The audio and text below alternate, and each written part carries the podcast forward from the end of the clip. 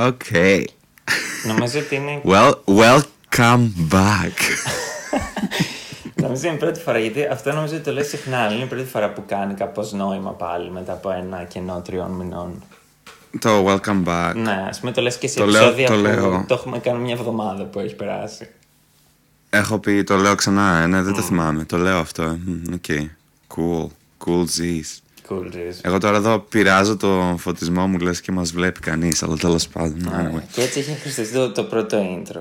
Που ξανά μου λες. Ούτε καν, Το πρώτο που ούτε στο καν. πάλι, πρέπει να το ξαναπούμε.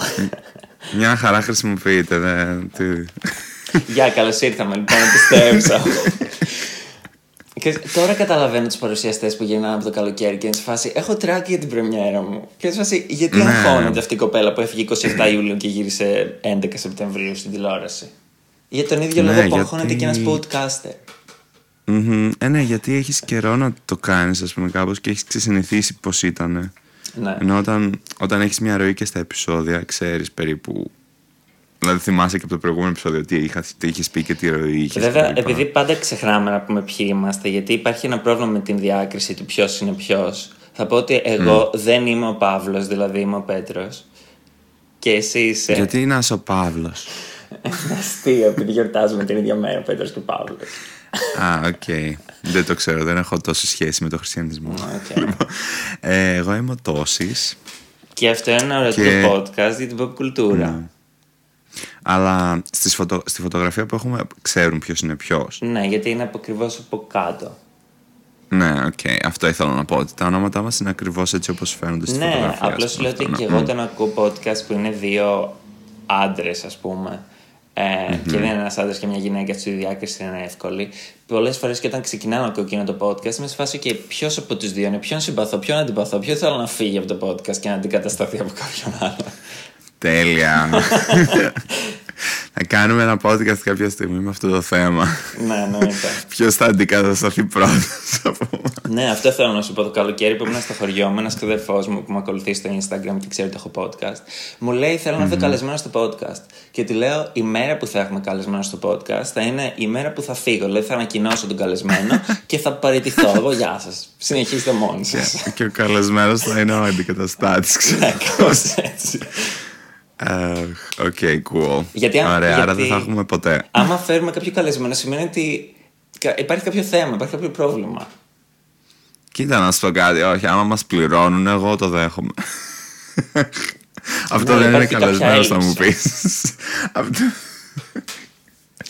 Ωραίοι καλεσμένοι που τους βάζεις να πληρώσουν για να έρθουν. Αυτό είναι Η κάπως έννοια του product placement. καλεσμένου. Δηλαδή, κάποιος θέλει να διαφημίσει κάτι και μας λέει πού να πάω, να πάω στη Μενεγάκη, να πάω στη Γερμανού, Ναι, να ναι. πάω στο μεγαλύτερο ελληνικό podcast. Ε, ναι, αυτό. Εγώ έτσι θα το δεχόμουν να έχουμε καλεσμένο. Ναι, άμα έχει αυτός κάτι να πει, ρε παιδί μου. Όχι επειδή εμείς έχουμε την ανάγκη να φέρουμε κάποιον, αλλά επειδή έχει ανάγκη να κάνει κάποιο promotion, να ανακοινώσει, ας πούμε, κάτι. Οπότε τον καλούμε και στην εκπομπή μας για να γίνει αυτό. Αλλά ρε παιδί μου, αυτό τύπου δεν θα ήταν ένα ολόκληρο podcast κατ' εμέ. Θα είχαμε ένα guest τύπου για τα 10 λεπτά της εισαγωγής, ξέρω εγώ. ας πούμε, Κάπως έτσι, εγώ το σκέφτομαι. και τον διώχναμε. Ε, λοιπόν, Ναι, μετά στα θα 10 το πρώτα λεπτά κλείναμε. της εισαγωγής, να σε ρωτήσω. Σε μια κλίμακα από 1 έως 1000. Πώς λέγονται. Το έχεις από το intro μου. Τέλος πάντων. Σε μια κλίμακα από 1 to 1000 doves. Πώς ήταν το καλοκαίρι σου; Γιατί 1000 dollars, αυτό είναι αναφορά στην Gaga. ναι. Όχι, ναι. Πώς ήταν το καλοκαίρι μου. Ε, κοίτα, ήταν πολύ γεμάτο. Ε, και ήταν και γεμάτο και από αρνητικές στιγμές, ας πούμε. Αλλά εντάξει, ε, πήγα δύο φορές Αθήνα, πήγα Βερολίνο, πήγα αρκετά στο λιτόχωρο, στο χωριό μου ε, και τώρα στο κλείσιμο πήγα και Σάμο. Οπότε, ναι, ήταν έτσι αρκετά γεμάτο σαν α, από ταξίδια, ας πούμε, και από προορισμούς. Ε, αλλά εντάξει, ναι, είχε και κάποιες έτσι δυσκολίες. Δεν ήταν τίποτα, ε, πώς το λένε, κάτι που σημάδεψε μόνιμα μια κατάσταση, ξέρω εγώ. Δηλαδή δεν είχε κάτι, καμιά τόσο συνταρακτική στιγμή, ξέρω εγώ, που να άλλαξε κάτι, ξέρω εγώ. Αλλά Τώρα λέω πάλι πολύ ξέρω εγώ και θυμήθηκα τον τίτλο του podcast που θέλαμε κάποια στιγμή να το πούμε ξέρω εγώ. Που ίσως μπορεί να ξαναλλάξουμε τίτλο στο podcast. Τίποτα δεν αποκλείεται και τίποτα δεν φεύγει από το προσκήνιο και πάει στο Ναι. προσκήνιο. Όλα παίζονται, όλα εξελίσσονται. Ναι. Αλλά δεν μου λες Ισχύει στην γιατί- κλίμακα, σε πόσα doves. Α, οκ, κλίμακα. Πόσα doves από το 1 στο 1000, ε, πω, πω. Ε, 666. Οκ. Λοιπόν, ε, να σου πω όμως, ε, ναι, όταν έβαλα στο βιογραφικό μου για το podcast, Να. μου, μου κακοφάνηκε πάρα πολύ που έγραψα το μεγαλύτερο ελληνικό podcast. Οπότε ρε, σκέφτομαι ότι ίσως είναι καλό να αλλάξουμε τον τίτλο κάποια στιγμή. αλλά Μπορεί, τέλος μπορεί. Μπορείς απλώς να βάλεις podcast σκέτο. Υπάρχει και αυτό. Ναι, ναι, ναι, εντάξει, ήθελα όμως πώς να το αναζητήσουν το podcast άμα το θέλουν να το τσεκάρουν οι άνθρωποι, ξέρω εγώ αυτό. Ισχύει, Οπότε σωστά. το έβαλα. Εντάξει. Εγώ σκέφτηκα να, να προσθέσω στο βιογραφικό μου ε, CrossFit Enthusiast. Οκ, αυτό μπορείς να το βάλεις νομίζω ότι σε μια τελευταία section που βάζεις τα ενδιαφέροντά σου, ας πούμε, και τα motivational, ξέρω εγώ, διάφορα τέτοια. Να... Ναι, επειδή δεν έχω να γράψω πολλά στο βιογραφικό μου, γρα- το γράψω podcast Α creator, τώρα, CrossFit humble brag. Enthusiast. Να... Ενώ πέρα από τις, ε, από τις ε, ακαδημαϊκές σπουδές, βρε παιδάκι μου. ναι, οκ, εντάξει, καλά, ναι, ούτε και εγώ δεν ξέρω. Για κάποιο λόγο όμως γεμίζει το βιογραφικό. Άμα Ναι. κάτσεις και τα βάλεις κάτω, πάντα βρίσκεις πράγματα και γεμίζει. Εντάξει, εσύ δεν έχεις είναι- κάνει και μια δουλειά. Ναι, αλλά δεν είχα ποτέ διάρκεια, οπότε δεν είναι Αν και δεν το τόσο... γράφεις καν. Τα γράφω, πώς δεν τα γράφω. Απλά αυτό σκέφτομαι ότι είναι πολλές δουλειές, αλλά με πάρα πολύ μικρή διάρκεια όλες τους. Οπότε δεν ξέρω αν αυτό είναι καλό απαραίτητο. ναι. Αφού με Μάλλον ρωτάς δεν. λοιπόν, θα σου πω ότι εγώ στο καλοκαίρι μου παραλίγο να ξεμαγιαστώ με μια κοπέλα στην καφετέρια του χωριού μου, επειδή εκεί ήταν η συζήτηση με το podcast μου, είπε και ο ξαδερφός μου ότι θέλει να έρθει καλεσμένος. Αυτή ακούει το podcast της Μαρία Σολομού, το οποίο είχα ακούσει και εγώ το πρώτο επεισόδιο. Και της λέω εντάξει, εμείς Να. όμως δεν έχουμε σενάριο, γιατί αυτή έχει. Και μου λέει η Μαρία Σολομού δεν έχει σενάριο, εγώ τώρα το άκουσα τέλος. Και, λέ- και μπήκαμε σε έναν ολόκληρο καυγά. Και να της λέω εντάξει, εγώ άκουσα το πρώτο της επεισόδιο το 2019, εσύ άκουσα το τελευταίο που έγινε πριν ένα μήνα. Μπορεί να μην έχει πια ε, σενάριο. Εμένα μου φάνηκε ότι είχε σενάριο η κοπέλα. Και ναι, από εκείνη τη στιγμή είμαστε ψυχρamenοι. Μάλιστα. Σοβαρό, να ας πούμε. Τέτοιες αρνητικές στιγμές ήθελα και εγώ να έχω στο καλοκαίρι μου. Εντάξει, αυτό είναι μια αστεία αρνητική Αλλά στιγμή. με- είχα δεν και ήταν άλλες έτσι. πάμπολες. Ναι, αυτό θέλω να πω. Τέτοιες θα ήθελα να ήταν κυρικέ. Εγώ θα το βάζα στα μείον χίλια το καλοκαίρι μου. Δηλαδή έχει χίλια. μείον Τόσο χίλια. χάλια. Εντάξει. Πω πω. Έχω περάσει και Γιατί το- χειρότερο. Έχω περάσει και μείον 2.000. Οπότε είναι στα συν, κατάλαβες. Αλλά ναι, Ναι, αυτό, άντε η, καλά. η καινούργια κλίμακα είναι αυτή. Δεν λέμε 1 έω 10, λέμε 1 έως 1000 doves. Το οποίο δεν θυμάμαι πώς μεταφράζεται στα ελληνικά. Περιστέρια. Όχι, ρε, περι- είναι περιστέρια τα doves. Ναι, το Dove είναι το περιστέρι. Ξέρεις ότι για τα περιστέρια λένε ότι είναι απλώς αρουρέ ή απλώς με φτερά. Επειδή είναι τόσο βρώμικα, ε, ναι. Το πιστεύω, ναι. αχα. Συμφωνώ δηλαδή. Ε, τι, έχουμε να προσθέσουμε κάποιο άλλο νέο πριν πάμε στο θέμα; Κάποιο άλλο νέο. Όχι, αυτό είναι το μεγάλο μας comeback στις, Α, να ε, πούμε ότι ο λόγος που κάνουμε break ήταν γιατί και οι δυο μας δουλεύαμε σεζόν το καλοκαίρι. Ναι. Αυτό ήταν το όνειρό μου παλιά, να δουλεύω σε ζώνη και να, να δουλεύω σε ένα ταβερνάκι και να μην πληρώνω ξενοδοχείο, να με έχει τύπο ιδιοκτήτης ταβέρνας σε, ένα, σε μια αποθήκη. Ε, Εν τω μεταξύ, όλα αυτά Ναι, είναι- συμβαίνει αυτό, Στη δικιά μου, αυτό. φα- ναι, αλλά προς- στην πραγματικότητα, αυτοί που δουλεύουν σε ζώνη πεθαίνουν, δουλεύουν στα σκυλιά τους, εκμεταλλεύονται full και δεν τους πληρώνουν καν. Και όταν τους βάζουν σε μια αποθήκη, να μην είναι πραγματική αποθήκη, δηλαδή μπορεί να κοιμούνται δίπλα στα σιτάρια. Εγώ Οι στο μυαλό σεζόν μου. πληρώνουν καλά, Πέτρο. Τι λες, όχι. Όχι, δεν εγώ είναι. ξέρω, ναι, μπορεί να πληρώνουν καλά, τους έχουν τύπου 14 ώρες. Εγώ αυτές, Ναι, αυτές ναι, οι βαράς πληροφορίες τρελά έχω. ωράρια, ναι. Αλλά βγάζεις ένα διχίλιαρο θα σου μείνει στην άκρη Στο δηλαδή. μυαλό από μου το ήταν σεζόν. κάπως ταινία Μπορεί και Before πιο πολλά. Summer, Before Sunrise, κάπως έτσι. Δηλαδή ήταν πολύ. Ήμουν ο Ethan Hawke, θέλω να πω. Α, α, μ, το 1995. Μάλιστα. Ναι. Πω, Τόσο παλιά είναι αυτή η ταινία. ε. Μμμ, Oh, Η no. πρώτη, ναι. Ναι. Oh no. Oh no. Αλλά- Oh no, no, no, no, no. Επειδή Ναι. κάνουμε συνέχεια comeback, εγώ θα έλεγα να, να, να, να πούμε τη γνωστή φράση που λέει ο καθένας όταν κάνει comeback, που λέει Don't call it a comeback. Ότι και καλά, ήμουν ναι. πάντα εδώ, αλλά απλώς εσείς. It's not a comeback. I didn't go anywhere. Αυτό το έχουν πει όλοι. Και αυτοί που είχαν φύγει το Ναι. έχουν πει. Γιατί στο μυαλό τους πιστεύουν ότι ήταν παρόντες. ναι, υπήρχε ποτέ κάποιος που να μην το είπε, που να ήταν περήφανος που έκανε comeback, ας πούμε. Όχι. Μπα, ε. Γιατί αυτό Δεν σημαίνει ότι νομίζω ότι- απέτυχε για κάποιο καιρό. Ναι, η Valerie Chase θα μπορούσε να ήταν η μόνη που θα ήταν περήφανη, αλλά μέχρι και αυτή το είπε. Why call it a comeback? Where did we go? Ναι, η, σίγουρα- η Μαρέα Κάρη σίγουρα το είπε γιατί θυμάμαι σε άπειρες συνεντεύξει το 2006. ναι, ναι, το έχει πει άπειρες φορές. Αλλά ας μην αρχίσουμε από αυτό. Ενώ πρώτα Οκ. okay. πούμε το θέμα μας. Όχι, να, ότι το comeback της Mariah Carey πιστεύω είναι η κορωνίδα των comebacks. Οπότε πιστεύω Ναι, ότι να το ναι, αφήσουμε ναι. για το τέλος. Α, ναι, να μην αρχίσουμε από αυτό το comeback. Ναι. Ναι. Όχι, εγώ όμως θέλω να πω ότι το δικό μας είναι όντως comeback. Εγώ συμφωνώ να το πούμε comeback. Βέβαια, είχαμε και ένα άλλο πιο πριν. Ναι, γι' αυτό επειδή έχουμε Είχαμε και άλλο ένα παιδιά hiatus. ε, αλλά αυτό είναι ρε παιδί μου το καλοκαιρινό break που, ε, okay, it was bound to happen, ας πούμε. Ναι, ρε αυτό παιδί ήταν μου. προγραμματισμένο. Το άλλο ήταν σε φάση μπορεί να μας ακυρώσει το κανάλι. Ε, Όχι, μπορεί- να πούμε, να πούμε όμως ποιος φταίει για το άλλο, παρακαλώ. Ναι, εντάξει, εγώ ήμουνα σε μια κατάσταση καταστροφής. ναι, ο Πέτρος δεν ψινόταν καθόλου. Εγώ τον παρακαλούσα να κάνουμε και αυτός δεν ήθελε. Ε, ήμουνα στην Τέλος κόψη του πάντων. ξηραφιού εκείνη την περίοδο. Ε, Oh no. με κανένα ζήτημα υγείας προφανώς ήμουν απλώς Ναι, ναι, στο ναι, κεφάλι ξέρω. μου. Όπως Εντάξει, πάντα. ήταν μια δύσκολη περίοδος για όλους. Περνούσαμε ένα συλλογικό τραύμα που ακόμα συνεχίζεται. Αλλά, αλλά- και τότε ήταν στην αιχμή του, ας πούμε. Ναι, τώρα είμαστε κάπως στην ψευδέστηση ότι το έχουμε ξεπεράσει και ότι δεν μας άγγιξε καν και είμαστε good as new. Ναι, καλά που δεν μας άγγιξε. Ε, καλά, γι' ναι, αυτό δεν, είναι δεν- ναι, ψευδέστηση. προσποιούμαστε, ναι, ναι, δεν ξέρω. ναι. Και Oh, τέλος well. πάντων, το θέμα μας είναι ποιο; Το comeback, αλλά μέσα στην pop μουσική φυσικά. Γιατί αυτό είναι το podcast μας αφορά την pop κουλτούρα και πιο συγκεκριμένα τη μουσική. Εντάξει, αυτό Ε. δεν, δεν μπορούμε τώρα να μιλήσουμε για τα comeback ηθοποιών. Δηλαδή, δεν θα μιλήσουμε για τον John Travolta που έκανε comeback, ξέρω εγώ, με το. Με τον, Hairspray. ε, ναι, όχι, δεν ήταν αυτό. Με τον ε, τέτοιο, με τον ε, Ταραντίνο. Έκανε Έπαιξε ο comeback. Τραβόλτα στη ταινία του Ταραντίνο. Ε, καλά, στην πιο ε, εικονική ε, ταινία του Ταραντίνο. Το Pulp Fiction, λες. Ναι, Αυτό ήταν comeback για τον Τραβόλτα. ναι. Και Αλήθεια. από τότε βγήκε και η φήμη ότι ο Ταραντίνο ας πούμε, παίρνει ηθοποιούς που είναι κάπως στην αφάνεια και τους ξαναεπαναφέρει. Το έκανε και με άλλους αυτό.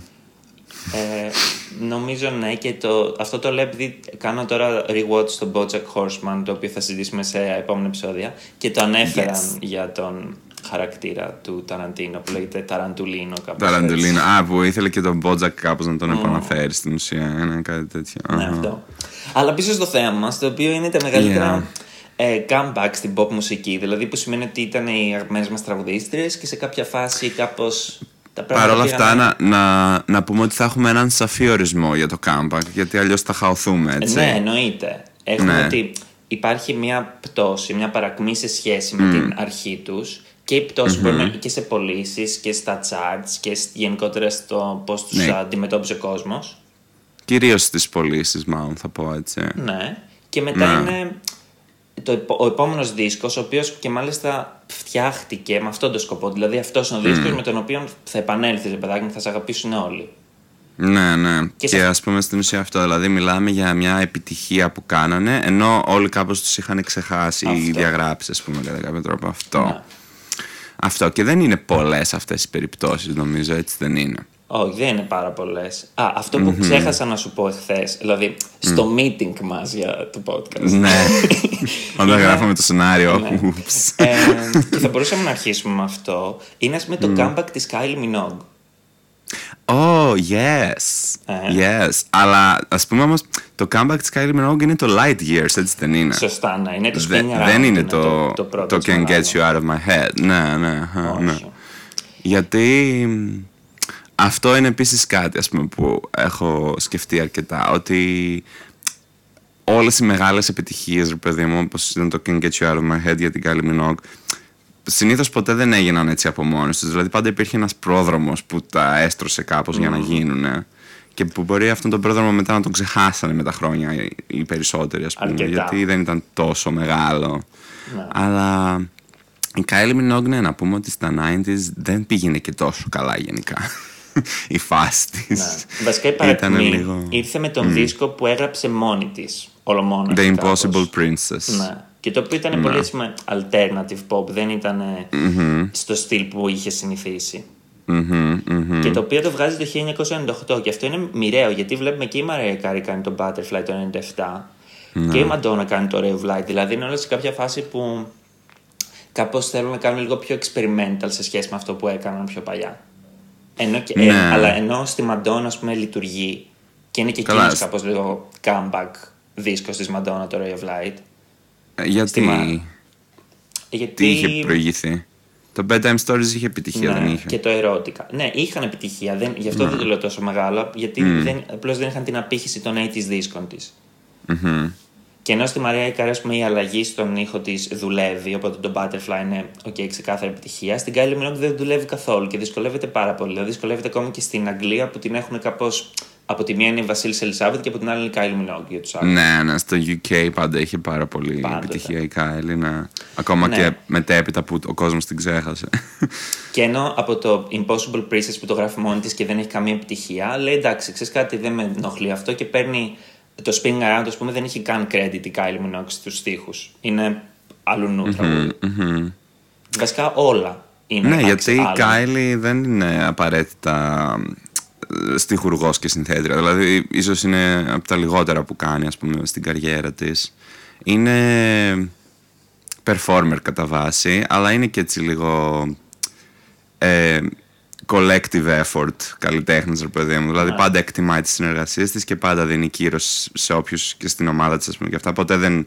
Δηλαδή, η Kylie Minogue ποτέ δεν είχε αυτή την εικόνα του one woman show. Πάντα ήταν, ρε παιδί μου, πολύ collective καλλιτέχνης, ας πούμε, έτσι. Είναι κάπως σαν την. Η, προ, η προπομπός της Rihanna, ας πούμε, με αυτήν την έννοια. Ναι, ναι, αχα, οκ, οκ, Γιατί I και, see what και οι you δίσκοι mean. Ναι. της δεν έχουν τόσο πολύ συνοχή της Kylie. Δηλαδή βλέπεις ότι είναι κάποια τραγούδια πάρα πολύ δυνατά. Και προφανώς, ας πούμε, το Spinning Around γίνεται επιτυχία από την πρώτη στιγμή που βγαίνει στην. ε, όχι, στην Αμερική δεν γίνεται ποτέ επιτυχία, γιατί η μόνη Ναι. επιτυχία της Kylie είναι το Can't Get You Out of My Head. Αλλά σε όλο τον υπόλοιπο κόσμο. Δηλαδή, Α, εγώ το είχα βασικά, ακουστά. όχι, κοίτα, η Kylie είχε επιτυχία στην Αμερική στα 80s, ο- με τον πρώτο της δίσκο δηλαδή. Ίσως. Απλώς τότε επειδή Μέτρια, ήταν, αλλά είχε. Ναι. Ήταν και διαφ- Δεν ήταν τώρα με τους, με, με τους Spotify και αυτά. Πολλοί δίσκοι της δεν κυκλοφορούσαν καν, ρε παιδάκι μου. Ναι, Δεν μπορούσες ναι, να τους ναι. βρεις. Μμμ. Οπότε δεν έπαιζαν και στο ραδιόφωνο. Αλλά το Spin Around ήταν μια τεράστια επιτυχία της και νομίζω ότι ακόμα και σήμερα ε, κρα- με εμένα μου άρεσε πάρα πολύ. Ναι, είναι πάρα πολύ ωραίο τραγούδι. Είναι funky, έτσι πολύ χαρούμενο. Πολύ. Ναι. Και ας πούμε μπορεί να το παραλληλίσεις και με την τροπή στην καριέρα της. Είναι σε φάση. Οκ, Ναι. πετάω το, το παλιό μου, το flop μου δίσκο και είμαι ξανά η Kylie που αγαπήσατε και ξέρετε και Ναι, θέλετε. έκανε έτσι μια στροφή επιτόπου, ας πούμε, και ξανά μεταμορφώθηκε, ας πούμε. Ναι, αυτό. Αχα. Αλλά η Ε, αλήθεια είναι ότι δεν ξέρω ναι. πολλά για Kylie. Εγώ ξέρω, αλλά τι να πούμε άλλο. Εντάξει, αυτό. Βασικά η φάση ήταν ότι γενικά στα 90s, ρε παιδί μου, ψηλοέπεφτε η καριέρα της. Δηλαδή από την αρχή των 90s που ήταν ακόμα πολύ επιτυχημένη, μέχρι το τέλος με το Impossible Princess, ήταν μια πτώση, ρε παιδί, μια συνεχόμενη πτώση. Δηλαδή κάθε δίσκος και λιγότερη επιτυχία. ε, Μέχρι που στο Impossible Princess ήταν το πάτωμα, ρε παιδί μου, το bottom, ξέρω εγώ. Ε, Πάντως στο ναι. Light, στο Light Years έχει και ένα τραγούδι που λέγεται ε, Disco, The Disco Needs You. Ναι, Your disco needs you. Αυτό, το οποίο είχε, το είχαν βάλει σε μια ε, gay σειρά που είχε γράψει ο δημιουργός του Queer's Folk. Την έγραψε το 2014 και είχε γίνει, εγώ από εκεί το άκουσα πρώτη φορά και είχα εκστασιαστεί. Και εκεί κάπου το 14-15 αυτό το τραγούδι είχε αρχίσει και ενώ είναι παμπάλαιο, γιατί το Εντάξει, 2001 ναι, μα- είναι παμπάλαιο. Είχε, Ε, γιατί αυτή η είχε σειρά πότε δοκιμάσει ένα ήτανε; Μικρό. Το 14-15 νομίζω εγώ ήταν Α, Cucumber. Α, ακούει. οκ. Ναι, Cucumber. Cucumber, μωρέ και εσύ. Ε, οκ, δεν ξέρω. δεν ήθελα να φάω. δεν ξέρω αγγλικά. Μιλάω αγγλικά με προφορά Έλληνα αυτή τη στιγμή. ναι, οκ. Ε, εντάξει, πάντως, ναι, εντάξει, αυτό προφανώς η Kylie Minogue δεν είναι. It's no secret ότι είναι τεράστια LGBTQ stan, ας πούμε. Είναι από τα μεγαλύτερα είδωλα. Και νομίζω ότι αυτό έχει να κάνει και με αυτό το collective ε, στοιχείο που έχει. Ότι είναι έτσι τόσο ομαδικό πνεύμα, ας πούμε, και ποτέ δεν είναι μόνη της, ας πούμε. Γιατί προφανώς έχει συνεργαστεί με πάρα πολλούς γκέι ανθρώπους, ας πούμε, σε όλα τα χρόνια της καριέρας της. Και αυτό, δηλαδή είναι. Για μένα η Kylie είναι πολύ σαν τη Mariah είναι, ας πούμε. Δεν είναι από αυτούς τους καλλιτέχνες που υποκρίνονται ότι είναι υπέρ, ας πούμε, των γκέι. ξέρω Όχι, εγώ. ούτε καν. Μόνο και μόνο. Ναι, είναι full γκέι, ας πούμε, Το η υποστηρίζει Kylie. full. Ναι, ναι. Και πάντα η μουσική της μου ακουγόταν. Νομίζω ακούγεται γκέι. Έχει κάτι το οποίο ακούγεται γκέι. Ναι, καταλαβαίνω, Δηλαδή- δηλαδή... αλλά αυτό είναι επειδή παίζονταν συνέχεια στα γκέι bar, νομίζω. ναι, αλλά εγώ, το- ας πούμε, όταν άκουσα πρώτη φορά το Two Hearts το 2008. Ε, το Ε, Two Hearts δεν νομίζω δεν ότι είχα είναι πάει. γκέι. Δεν είχα, εμένα μου ακούγεται. Δηλαδή έχει κάποιο στοιχείο που μου κάνει. Ναι, αυτό. Αυτό είναι γκέι τραγούδι. Το Two Hearts εγώ δεν θα έλεγα ότι είναι καν τραγούδι που ακούγεται σαν Kylie. Είναι λίγο διαφορετικό ας πούμε και για την Kylie. Αλλά το The Lovers, ξέρω εγώ, το In My Arms, το Spinning Around, το, ξέρεις, Ναι. έχουν αυτό έτσι κάπως το disco στοιχείο που είναι, δεν είναι ακριβώς disco, είναι όμως έτσι αυτό το dance pop ας πούμε που είναι, έχει πολύ gay ας πούμε vibe, ξέρω εγώ. Που είναι στην ουσία η Euro- Europop μουσική βασικά. Αυτό Αλλά, βασικά είναι ναι, το. ναι. Είναι τα τραγούδια που, είναι, που θα μπορούσε να τα ακούσεις στη Eurovision προς καλύτερη ποιότητα γιατί είναι Kylie Minogue, δεν είναι κάποια καημένη συμμετέχουσα από τη Σουηδία. Βέβαια η Αυστραλία έχει μπει στη Eurovision τα τελευταία 10 χρόνια, ξέρω εγώ. Ναι, αλλά Τέλος επειδή πάντων, δεν ναι. την προσέχω. Βασικά νομίζω ότι επειδή είναι τόσο μακριά δεν υπάρχει περίπτωση. Δεν, δεν έχει αυτόν τον συναγωνισμό, δεν έχει Ε, αυτόν τον. ναι, άμα κερδίσει η Αυστραλία θα είναι πολύ περίεργο. Ναι, μα δεν είναι το ίδιο, ρε παιδάκι μου. θα Δηλαδή, δεν πάνε όλοι οι υπάρχει στο- καλλιτέχνες από την Ευρώπη στην Αυστραλία. Επίσης, δεν υπάρχει και αυτή η ιστορία. Δηλαδή, λες, Α, ναι, θυμάμαι, εγώ ξέρω εγώ, η Λιθουανία ήταν πάντοτε τελευταία και τώρα φέτος είναι Ναι, στις πρώτε ναι, θέσει. αχα. Δηλαδή, έχει και μια ιστορία με όλε οι υπόλοιπες ευρωπαϊκές χώρες. Τώρα με την Αυστραλία και που έρχεται, Ναι. δεν κάνει κάτι. Μμμ, μμμ.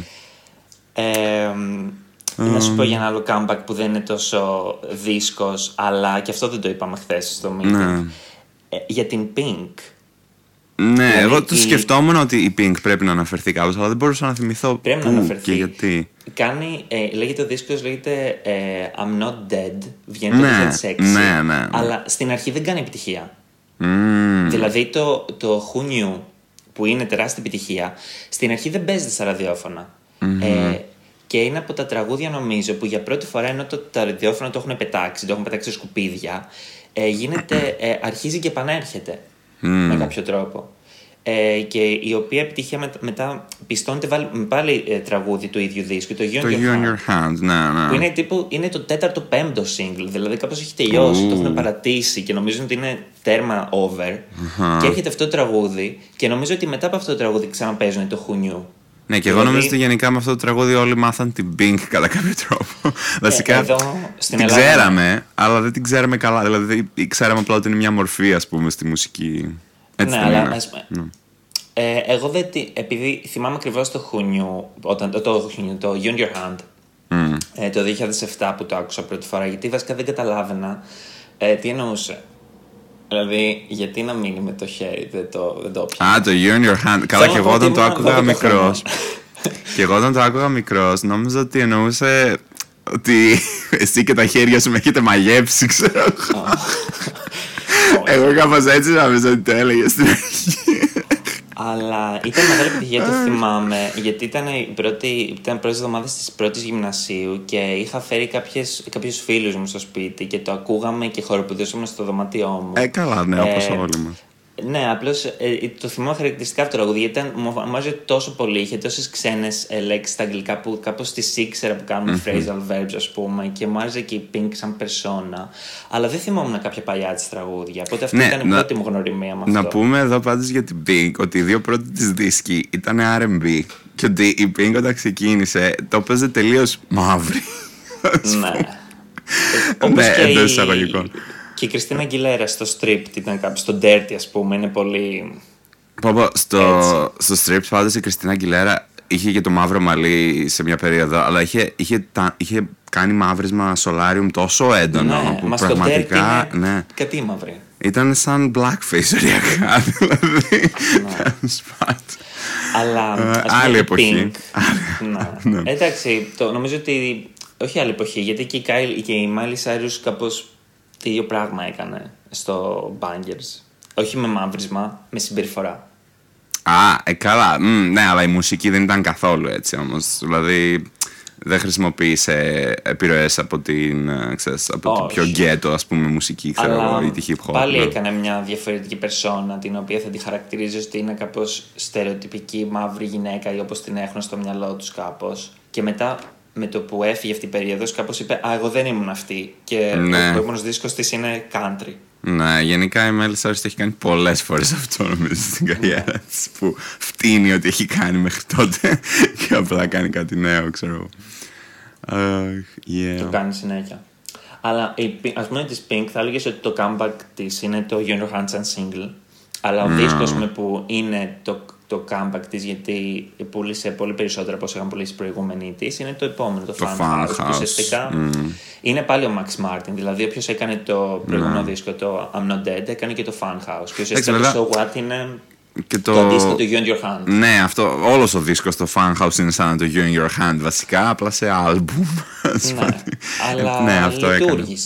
Λειτουργήσε. Ναι, ναι, Βασικά- λειτουργήσε γιατί αυτό θέλανε. Αυτό θέλαμε βασικά και εγώ αυτό ήθελα. Δηλαδή από την Ναι. Pink αυτό της τέριαζε, οπότε αυτό ήθελα να δω. Αλλά όταν έμαθα. Όταν, δηλαδή γιατί δεν έχει πολύ καιρό, έχει ξέρω εγώ ένα χρόνο, δύο που το έμαθα αυτό για το πώς ξεκίνησε η Pink. Ε, δεν ξέρω, εμένα μου κακοφάνηκε αρκετά. Κοιτάξτε, καταλαβαίνω προφανώς ότι μάλλον αναγκάστηκε να το κάνει γιατί αυτό πουλούσε τότε και οι δισκογραφικές προφανώς αυτό θα, έτσι θα της δίναν δουλειά. Δηλαδή θα της λέγανε ότι άμα είναι να κάνεις κάτι που πουλάει αυτή την εποχή, θα σε κάνουμε συμβόλαιο, ρε παιδί μου. Ενώ άμα ήθελε να κάνει τα δικά της τα πιο pop rock ας πούμε που έκανε δεν θα της κάνει, κάνει κανένας ας πούμε συμβόλαιο. Αλλά δεν ξέρω ήταν πολύ cringe όταν τα, τα είδα ας πούμε τα παλιά της. Τέλος πάντων Απλώς με εκείνη τη μουσική μάλλον δεν θα έχει τη διάρκεια που έχει τώρα. Γιατί αυτά τα pop rock που κάνει συνεχίζουν να ακούγονται αρκετά στα ραδιόφωνα. ναι και είναι πολύ πιο signature δικό της δηλαδή κάπως τα ακούς και λες α είναι Pink οκ ναι, αυτό μμ. Και, με- και είναι πάντα εδώ με κάποιο τρόπο. Δηλαδή πάντα έχει επιτυχία ό,τι και να συμβεί.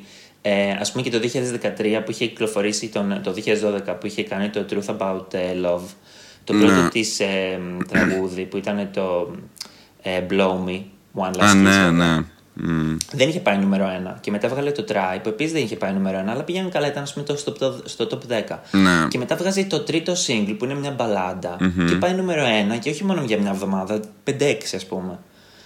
Δηλαδή ότι κάπως έχει και αυτό. Είναι το ίδιο της. Δηλαδή να μην, να μην ξεκινάει με ένα bank, αλλά να το βρίσκει στην πορεία Ναι, και να όχι, κάνει αλλά και- επιτυχημένα project. Αυτό γενικά νομίζω ότι το έχουν οι καλλιτέχνες οι οποίοι μένουν στο στοιχείο τους, όπως και η Mariah Carey, δηλαδή, ας πούμε, που Ναι, δεν την το είχε πιάσουμε και αρκετά ακόμα. χρόνια. Αλλά ας πούμε η Mariah Carey αυτό που κάνει είναι ότι έχει το δικό της ήχο, τη δικιά της μουσική και απλά θα κάνει συνέχεια αυτό. Για πάντα. Μέχρι να πεθάνει θα κάνει αυτό το πράγμα. Ας πούμε. Δεν έχει αλλάξει ποτέ το είδος μουσικής που κάνει, ξέρω εγώ.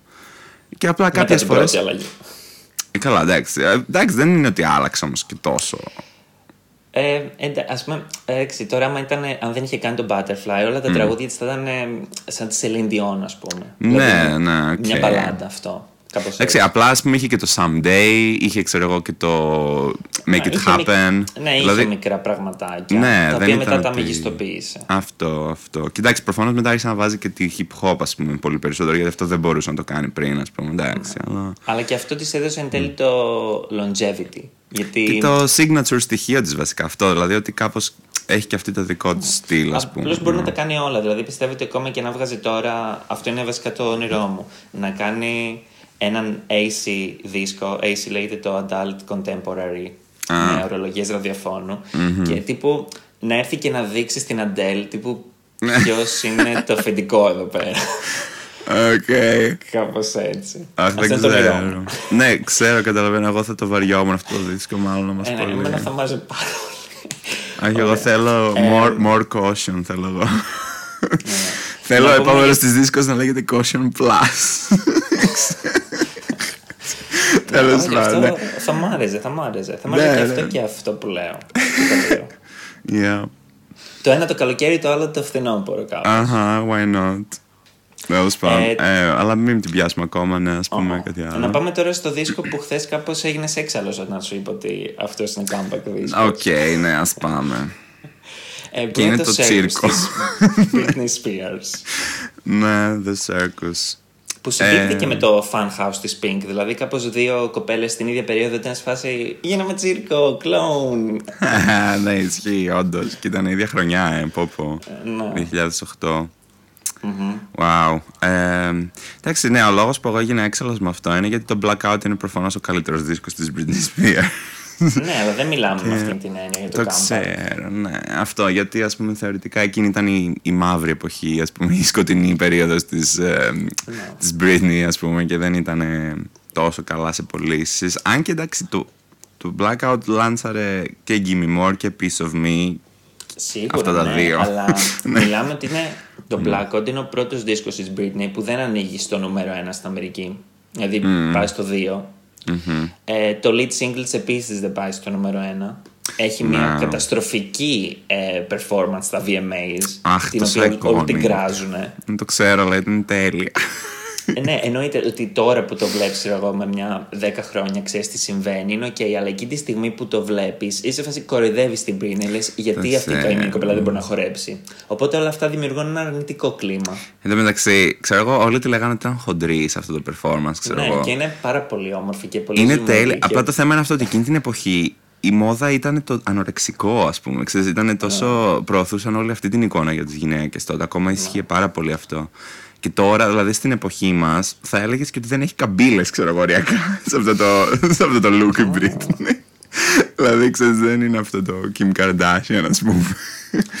Τέλος πάντων. Ισχύει. Ε, αλλά ναι, Αλλά- δηλαδή αυτό με σόκαρε μετά όταν δηλαδή, την έβλεπα κάποια στιγμή, ξέρω εγώ, ήταν 14-15 που. Ε, εντάξει, δεν ξέρω, κάποια στιγμή ξαναπέρασα έτσι πολύ έντονα από τη φάση Britney Spears. Και έβλεπα αυτό το performance και λέω είναι δυνατόν να πιστεύει ο κόσμος ότι είναι χοντρή η Britney εδώ, ας πούμε. ρε παιδί μου. Δηλαδή, με είχε, δεν, δεν μπορούσα να το διανοηθώ, ας πούμε αυτό. Ήταν- Δεν ήταν μόνο η εμφάνιση, ήταν και το ότι δεν μπο- δεν έκανε κινήσεις τις κινήσεις που Ναι, έχει δεν συνηθίσει ο ξέρω. κόσμος να κάνει. Δηλαδή βαριόταν. Μμ, ήταν το Τώρα, drag εντάξει. dancing. Είναι, είναι τέλεια, δεν ξέρω, εγώ το λατρεύω αυτό. Το- Απλώς επειδή δεν είμαστε καν στην Αμερική για να ξέρουμε το, το μέγεθος κατάστασης. Δηλαδή, επειδή εκεί πέρα έχουν τα late night τις εκπομπές, έχουν έτσι Ναι. με τρία κανάλια που είναι τα μεγάλα κανάλια, mega antenna στα δικά μας, τα οποία έχουν δύο late night το καθένα. Δηλαδή, έχουν ένα στις 11.30 και μετά έχουν ακόμα πιο βραδινό στο 10.30. Και κάθε ένα ξεκινάει με ένα μονόλογο που λε με της επικαιρότητας. Η Britney, ας πούμε, ήταν το, το punching bag σε κάθε, Ναι. κάθε βράδυ για ένα ολόκληρο χρόνο. Και όπως καταλαβαίνεις, αυτό θέλεις δεν θέλεις, σου δημιουργεί ένα αρνητικό κλίμα. Ειδικότερα όταν δεν έχεις τα social media για να υπερασπιστείς τον εαυτό σου και όλα αυτά που έχουμε σήμερα. Ναι, ναι, εννοείται. Όχι, είχαν, Οπότε- την είχαν κατασπαράξει. Είχαμε κάνει και ένα ολόκληρο επεισόδιο γι' αυτό, άλλωστε. έτσι δεν είναι. Οπότε, Ναι. Παραπομπή στο επεισόδιο. Η ηφηγένεια. Modern day ηφηγένεια. ε, οπότε έρχεται το Circus που ουσιαστικά είναι. Σαν πήραν το blackout γιατί νομίζω ότι κατάλαβαν ότι είναι ωραίο. Γι' αυτό και το Circus έχει και ένα τ- τραγούδι από το blackout που γίνεται single Ναι, το στο Radar. Circus. Το Radar. Δηλαδή ξέρουν ότι είναι ένας καλός δίσκος και νομίζω ότι το πάλι είναι κάτι σαν της Pink. Δηλαδή κάπως πατεντάρουν το νέο δίσκο, σαν τον παλιό. Ναι. Απλώς λένε τώρα θα είσαι διαφορετική σαν persona. Δηλαδή το promotion θα είναι διαφορετικό. Πάντως ήταν και ο τελευταίος δίσκος που έκανε όντας ελεύθερη, ας πούμε. Ε, κοιτάξτε, προφανώς και το Circus ήταν υπέροχος δίσκος, αλλά για μένα το Blackout ήταν πιο καλό, ήταν πιο original, ας πούμε, βασικά αυτό. Ναι. Δηλαδή το, Αλλά το- Circus είχε πολλά fillers. Album fillers εννοώ αυτό. Είχε, ναι. Μμμ. αλλά είχε και δύο τεράστιες επιτυχίες και στο ραδιόφωνο το Womanizer νομίζω είχε κάνει πρώτα είχε μπει στο 98 στο Billboard Ναι, με, τα- με το 99, Airplay μόνο ναι, 99 και μετά είχε πάει στο νούμερο 1 την, την επόμενη εβδομάδα. Ναι, ναι, έκανε το μεγαλύτερο jump. Ναι. Και το Circus, το Circus ήταν πολύ μεγάλη επιτυχία το τραγούδι. Ναι, και ναι, το βεβαίως. If You See Came είχε κάνει πολύ ντόρο στην Αμερική. Ναι, Γιατί ναι. Η αρχή του βίντεο κλιπ που είναι μια κυρία στο, στο δελτίο ειδήσεων είχε υπάρξει όντως αντίστοιχο πράγμα στο Fox News. Ήταν μια κυρία που είχε, είχε πει όντως αυτά τα πράγματα για την Britney Spears και το είχε κάνει παροδία. Ε, ναι, όχι καλά έκανε. Όχι απλά το If You See Came θα μπορούσε να είναι πολύ μεγαλύτερη επιτυχία. Απλά σταμάτησαν να το παίζουν στο ραδιόφωνο μετά. Λόγω αυτού του profanity που είχε κρυμμένο μέσα, ας πούμε, στο ρεφρέν. Και αυτό που θυμάμαι για το Circus, δηλαδή η μεγάλη διαφορά με τον Blackout, είναι που είχε πάει στο show της Ellen, που τότε την Ellen τη συμπαθούσαν. Και είχε πάει η Britney με την Ellen και γύριζαν από πόρτα σε πόρτα. Η Britney το μεταξύ έχει βάψει πλέον τα μαλλιά τη ξανθά, δεν είναι το κατή μαύρο που είναι στο Ναι. Blackout. Και ξέρω εγώ, χτυπάνε και λένε Γεια σας, είμαι η Britney Spears και έχω ένα καινούργιο δίσκο που βγαίνει, ξέρω εγώ, σε μια εβδομάδα. Δεν το έχω δει αυτό το βίντεο. ναι, ε, οπότε καταλαβαίνω. Είναι όντως, ε, το Circus είναι όντως ένας comeback δίσκος. Ναι. Και παρόλο που δεν έχει τόσο μεγάλη διαφορά με τις πωλήσεις με το Blackout, δηλαδή είναι και, στα, και τα δύο είναι στο 1 με 2 εκατομμύρια. Α, Δηλαδή δεν στο ίδιο έχεις. Εσύ επίπεδο. μου είπες ότι είχε χθες όταν το όχι, όχι, συζητούσαμε. όχι. Σου είπα ότι έχει, πήγε στο νούμερο 1, οπότε αυτό το κατατάσσει σε Ναι. καλύτερη θέση. Ε, και έχει και νούμερο 1 single επίσης από το. Ναι, ναι, ναι, ισχύει. Και ήταν και μεγάλο comeback γιατί θυμάμαι στο Gossip Girl συνέχεια έπαιζαν τραγουδία της Britney Spears. Και στα Καλά τώρα, το promotion Gossip του. Girl. εντάξει. ναι, όχι, το Gossip Girl ήταν. Πο- Δεν, ξέ- δεν είχε τεράστια νούμερα τηλεθέασης όπως το Glee, ας πούμε, ε, γιατί ήταν σε άλλο κανάλι. Αλλά είχε το hype. Ναι. Ε, εντάξει, πάντως. ναι, ήταν λίγο και το βασικά πιο πολύ το comeback στην εικόνα της, νομίζω, το Circus. Όχι τόσο απαραίτητα στη μουσική και στα charts, αλλά ήταν ότι στο Blackout έκανε μια τελείως άλλη εικόνα, πιο ας πούμε επιθετική κάπως. Και με το Circus ξανά γίνει η Britney, ας πούμε, που ήταν παλιότερα πιο γλυκιά, ας πούμε, κάπως και sexy. Γιατί το, το Blackout ήταν λίγο πιο βρώμικο sexy, ας πούμε, ρε παιδί μου, αυτό. Ενώ στο Circus ήταν το πιο γλυκό, ας πούμε, sexy κάπως αυτό. Ε, τι ήθελα να πω. Ήθελα να πω, α, για το Kill the Lights που μου αρέσει πάρα πολύ στο Circus. Ναι, που ωραίο, έχει και είναι. την εικόνικα τάκα από το Hollywood Boulevard. που Sunset λέει, ε, Boulevard. Sunset Boulevard, Ναι. ναι. είπα Hollywood, ναι. Mr. Photographer, I think I'm ready for my close. Close up. Τέλειο αυτό. Και λέει ότι δεν έχει κανένα bad side, οπότε μπορεί να την πάρει από οποιοδήποτε. Ναι, Που θα ήθελα να σωστά. ισχύει και για μένα. ε, Και- Και η Μαράια θα το ήθελε. και Μαράια. Ε, Αλλά και το Circus είχε επίσης και, συναυ... και tour, τον οποίο δεν νομίζω πως το είχε το Blackout. Ε, Αν δεν και σας εξίσου τώρα, είναι το. sorry, τώρα θυμήθηκα το στίχο που λες λέει Make sure you catch me from my good side, pick one. Δεν είναι Αχ, τόσο. Ναι, γαμάτος στίχος, ρε αυτό. Pick one. Είναι λίγο ε, boss η Britney σε αυτό το δίσκο. Δηλαδή και στο Ναι. Circus είναι κάπως. Εγώ θα σε δαμάσω και είναι μόνο δύο άνθρωποι στον κόσμο. Αυτοί που μπορούν να με κάνουν, να με αντέξουν και αυτοί που δεν μπορούν. Ναι, να ναι. τέτοια πράγματα. α. Α, είναι αυτοί και που από τους φοβούνται. δίσκους. Ήθελα να πω ότι το, κα- το comeback γίνεται πάρα πολύ γρήγορα. Δηλαδή το Blackout βγαίνει τον Νοέμβριο του 2007 και το Circus βγαίνει το Δεκέμβριο του 2008. Δηλαδή στα καπάκια το έκαναν αυτό το δίσκο. Ναι. Έτσι βασικά Ναι, δεν γιατί- μπορούμε να χάσουμε άλλα λεφτά από την Britney. Γιατί ο κόσμος και οι νέοι δηλαδή αγαπούσαν πάρα πολύ την Britney και γενικά η Britney συμβόλιζε πάντα αυτή την ε, επανάσταση των εφήβων κατά κάποιο τρόπο. Δηλαδή η Britney είχε όλους τους boomers, ας πούμε, κατά κάποιο τρόπο που την κράζανε από, τις, τις- από, τη- από το δεύτερο δίσκο της και έπειτα, ξέρω εγώ. Και είχε όλους όμως τους εφήβους, ας πούμε, και τα παιδιά που την αγαπούσαν πάρα πολύ γιατί ταυτίζονταν μαζί της, ας πούμε. Και ήταν πολύ αυτό το οι έφηβοι κόντρα στους μεγάλους ας πούμε και στην προηγούμενη γενιά και προφανώς αυτοί είναι οι άνθρωποι που κάνανε και τις, τις πωλήσεις, ας πούμε και το airplay. Δηλαδή δεν ήταν οι boomers και οι μεγαλύτεροι ήταν οι, οι νέοι που ακούν την pop μουσική ας πούμε αυτό. Οπότε ξέρεις αυτό δηλαδή στην τελική αυτό το μόνο και αυτό ισχύει για όλους τους καλλιτέχνες βασικά όχι μόνο για την Britney ότι το μόνο που χρειάζεται ένας καλλιτέχνης για να παραμείνει relevant στην ουσία είναι καλή μουσική. Δηλαδή η Britney είχε όλο αυτό το scrutiny στην δημόσια εικόνα της και οι δημοσιογράφοι που την κατασπαράζαν συνέχεια, αλλά η μουσική της ήταν καλή. Και είχε όλους αυτούς τους νέους που θέλουν να την αγαπήσουν. Και το μόνο που χρειάζονταν για να συνεχίσουν να την αγαπάνε είναι καλή μουσική, ας πούμε αυτό.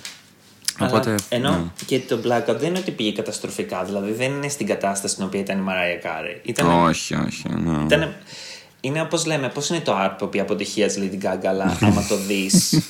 άμα το δεις χωρίς να ξέρεις ότι η Lady Gaga ήταν κάποτε Ναι, κουμπωμένη ναι. στα ουράνια, δεν είναι τεράστια αποτυχία. Είναι Όχι. οκ. Πούλησε τα εκατομμύρια του κι αυτό.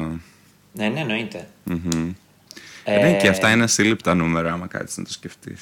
Τέλος πάντων. Σίγουρα. Είναι αυτό ακριβώς που είχε πει η Μαρία Καρή για τον Glitter. Εντάξει, και πούλησε 3 εκατομμύρια. Κάποιες άλλες κοπέλες δεν πουλάνε 3 εκατομμύρια σε όλη την καριέρα. Ναι, ναι. Και αυτό για το Loverboy. ότι, ας πούμε, το Loverboy ήταν ο πιο επιτυχημένος δίσκος single της χρονιάς, ας πούμε, στις πωλήσεις.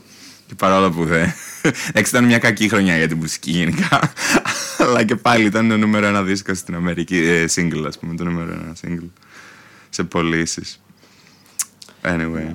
Πάντως της Britney το comeback, όπως και όλα τα αυτά που έχουμε πει μέχρι, τη- μέχρι στιγμής, ίσως όσο για την Kylie που δεν είχε τόσο μεγάλη καριέρα γενικά, δουλεύουν. Δηλαδή δεν είναι ότι το comeback είναι ο δίσκος και μετά πάλι πάνε στην αφάνεια.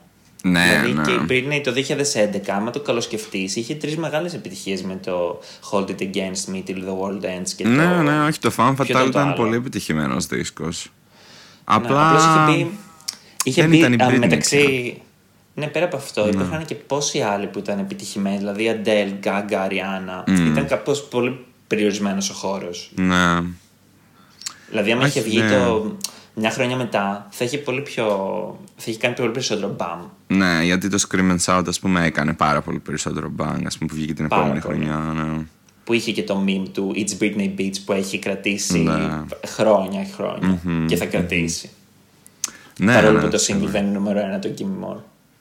Δηλαδή, εν τέλει δεν είναι όλα τα chart. Όχι, σίγουρα όχι. Το longevity είναι πιο σημαντικό. Γιατί ας πούμε αυτό επίσης το είδα και τώρα πρόσφατα. Αχ, πού το είδαμε; Α, ε, oh shit, ποιο ήτανε; Α, το Doja Cat. Το Streets. Το Streets της Doja Cat, ας πούμε, πιστεύω ότι θα είναι. Εσύ ποιο θα σκεφτόσουν από το Doja Cat; Εγώ θα έλεγα το. Ε, αυτό το τελευταίο του, το Kiss Me More. Α, Δεν ναι, πήγε και αυτό νούμερο καλά ένα. τα πήγε. Δεν έχει πάει νούμερο ένα, αλλά τα πάει καλά. Ναι, ακούγεται αρκετά. Όχι όμως, εγώ Εμένα για το μου αρέσει πάρα Streets πολύ. ήθελα να πω ότι ήταν, ξέρω εγώ, το 7ο single του δίσκου. Ήταν Από πολύ. τον πρώτο της δίσκου. Από το Hot Pink, ναι. Ναι, ναι. Και έγινε meme από το TikTok, ας πούμε. Έγινε, όχι meme, ήταν ένα challenge που κάνανε, το Silhouette Challenge, ξέρω εγώ. Και ε, από εκεί επικράτησε και άρχισε να τα ακούει ο κόσμος και οπότε έτσι ε, αποφάσισε να το βγάλει single, ας πούμε, παρόλο που δεν προοριζότανε. Δεν, ε- δεν νομίζω ότι πήγε καθόλου καλά στα charts. Νομίζω ότι παίζει να, με το ζόρι να μπήκε, ξέρω εγώ. Αλλά έχει πάνω από 100 εκατομμύρια views το βίντεο. Και... Ε, ναι, γιατί τώρα είναι πολύ διαφορετικά. Δεν είναι μόνο οι πωλήσεις, είναι τα streams και αυτά. Και επίσης είναι υπέροχο τραγούδι. Εγώ πιστεύω ότι αυτό το τραγούδι θα- σε 10 χρόνια την Doja Cat θα την ξέρουμε περισσότερο για αυτό το τραγούδι, ας πούμε, παρά για το Say So ή ξέρω εγώ το. Καλά, το Kiss Me More θα δούμε, δεν ξέρω. Θα δούμε πώς θα πάει το Εμένα Planet το, το Her. Kiss Me More με έχει, με έχει μαγέψει. Νομίζω το άκουσα 100 φορές μέσα στην πρώτη εβδομάδα. Και έμεινε Οκ. σε φάση, δεν μπορώ να το βγάλω από το μυαλό μου. Ε, Εγώ ακόμα θα ακούω το έλεγες; Get Into It. Yeah. Θα πάνε για πες. το άκουσα νομίζω χθες στο CrossFit και ήμουν σε φάση Α, αυτό παίζει και στα ελληνικά ραδιόφωνα. Γιατί ακούγαμε ραδιόφωνο. Αυτό είδα τώρα συνέντευξη της Νίκη Μινάς που είπε ότι Το της το είχε. κράζει. Όχι, ναι, περίπου. Ε, το είχαν προτείνει και Της πέρα. το είχαν προτείνει και δεν το ήθελε. Ναι, ένα Doja Cat τη ζήτησε ας πούμε, να το κάνουν collaboration. Ναι. Και... Δεν πειράζει, θα αποστασιοποιηθεί η Ντόζα από την Νίκη. Γιατί Ναι. η Νίκη τώρα κάνει κάτι περίεργα με τον άντρα της. Τι εννοείς; Ο άντρα ο άντρας της κατηγορείται για απόπειρα βιασμού ή για βιασμό Ναι. τελειωμένο. Ε, Τέλος πάντων, υπάρχουν ιστορίες. Θα τις εξετάσω πιο εξανυχιστικά. Καλά, ναι, γενικά αυτό έχει πάει και φυλακή τρεις φορές. Νομίζω κάτι τέτοιο μου έχεις πει την άλλη φορά. Όχι; Ε, Δεν ξέρω. Θα το μελετήσω. Δεν είναι Όχι ότι με νοιάζει convicted πολύ, felon αλλά- ο άντρας της Νίκη Μινάζ. Αυτό ξέρω. ας πούμε. Εμ, ε, ε, νομίζω ναι, αλλά είναι το, δεν είναι murder, είναι manslaughter. Δηλαδή, δεν τα ξέρω τόσο τις αγγλικές ορολογίες. Ναι. Νομίζω το, το murder είναι με δόλο, το manslaughter είναι από αμέλεια. Α, μάλιστα, οκ. Νομίζω ήταν αυτοκινητιστικό ατύχημα, κάπου αυτό. Οκ, οκ. Αλλά δεν παίρνει και μάλιστα. όρκο, δηλαδή όλα αυτά που λένε ορολογίες. Ε, Μάλιστα. τι θα έλεγες για τη, για τη Μαντόνα; Α, ναι, είχαμε πει ότι θα το 2005. πούμε και αυτό. Ναι, νομίζω ήτανε. Νομίζω ότι μετράει full να, να το δηλώσουμε ως comeback γιατί, εντάξει, ενώ πριν από πέντε χρόνια είχε πάλι μεγάλη επιτυχία με το music, αλλά είχε, στο ενδιάμεσο είχε το American Life, το οποίο ήταν τεράστιο flop, νομίζω ότι... Α, Στην Ελλάδα δεν ήταν, γιατί εμείς στην Ελλάδα τότε ήμασταν πολύ πιο ξέρεις, δώσες στο λόγο να φάει, ας πούμε. και θα ακούγαμε τα πάντα. Αλλά στην Αμερική ήταν μια καταστροφή, νομίζω, το American Life. Ήταν μια ελεύθερη Ε, τους, πτώση. επηρέαζε και περισσότερο γιατί νομίζω στο βίντεο κλιπ του American Life είχε κάτι με τον Bush τότε, με την Ναι. 11η Σεπτεμβρίου κτλ. Αλλά γενικότερα νομίζω ότι στην Ευρώπη πάντα αυτά δεν τα καταλαβαίνουμε. Όχι, πολύ. τότε όχι. Τώρα Και- είμαστε πιο Και τη Μαντόνα την παγκοσμιοποιημένοι. αγαπούμε. Ναι, Ίσως- ναι. Και τώρα ίσως όχι τόσο, γιατί τις προάλλες που άκουγα ραδιόφωνο στο αυτοκίνητο, επειδή δεν είχα το κινητό μου, ε, άκουσα το Levitating της Dua Lipa με τον Da Baby. Ενώ από όλο τον κόσμο τον έχουν αφαιρέσει για τις ομοφοβικές δηλώσεις του. Ε, εμείς Τώρα εδώ δηλαδή το στην θέλουμε Αμερική το ακόμα. Levitating παίζει solo version. Ναι, και έχει βγει και από όλα τα, τα charts. Έχει φύγει ο Da Baby, είναι solo Dua Lipa. Ου, γιατί το Levitating ακόμα είναι στο top 10. Μετά από Ναι, τόσες ναι, ναι. εβδομάδες. Ναι, ακόμα είναι top 10. Απλώς σου λέω ότι εμείς το είχαμε τον Da Baby, ενώ στην Αμερική είπανε «Ε, δεν υπάρχει περίπτωση. Mm. Ε, αλλά, αλλά, το, αλλά αυτό που σου λέω που άκουσα και την, το version με τον Da Baby ήταν λίγο πριν ένα μήνα. Ε, Τις προάλλες όμως που το άκουσα ήταν σκέτο του Alipha. Οπότε λίγο αργήσαμε, αλλά φτάσαμε. Alright. Ε, ναι. αλλά τότε με το American Life, ε, εγώ δεν το θυμάμαι το American Life προφανώς. Δεν το, δεν το έμαθα τότε, το έμαθα πολύ μετά που έμαθα τη Μαντόνα. Εγώ το θυμάμαι Αλλά- να παίζει. Θυμάσαι. Εγώ θυμάμαι το Hang Up που μου άρεσε Καλά, πάρα ναι. πολύ. ναι.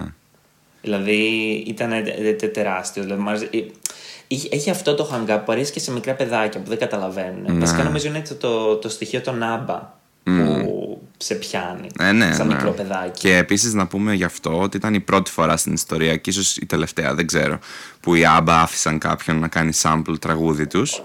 Και ήταν επίσης η πρώτη φορά που η Μαντόνα έκανε sample. Σαν ε, καλλιτέχνης, ας πούμε. Δεν είχε ξανακάνει ποτέ. Και αυτό δηλαδή ήταν ένα πολύ κομβικό ισ- για την ιστορία και των δύο αυτών καλλιτεχνών, δηλαδή σημείο. Και οι Άμπα έκαναν πρώτη φορά, άφησαν κάποιον να τους κάνει sample. Και η Μαντόνα έκανε για πρώτη φορά sample. Και προφανώς κάτι ξέραν και οι δύο, μάλλον, γιατί το Hang Up έσπασε τρελά ρεκόρ ε, για, τα, για την pop μουσική, ας πούμε. Όντως, αλλά και πάλι στην Αμερική η- το backlash ήταν τόσο ισχυρό που το hang up, ας πούμε, λες, εντάξει, δεν θα είναι νούμερο ένα το hang up. Ναι, και όχι. δεν είναι ούτε δύο, ούτε τρία, ούτε τέσσερα, ούτε πέντε, ούτε έξι, είναι εφτά. Ναι.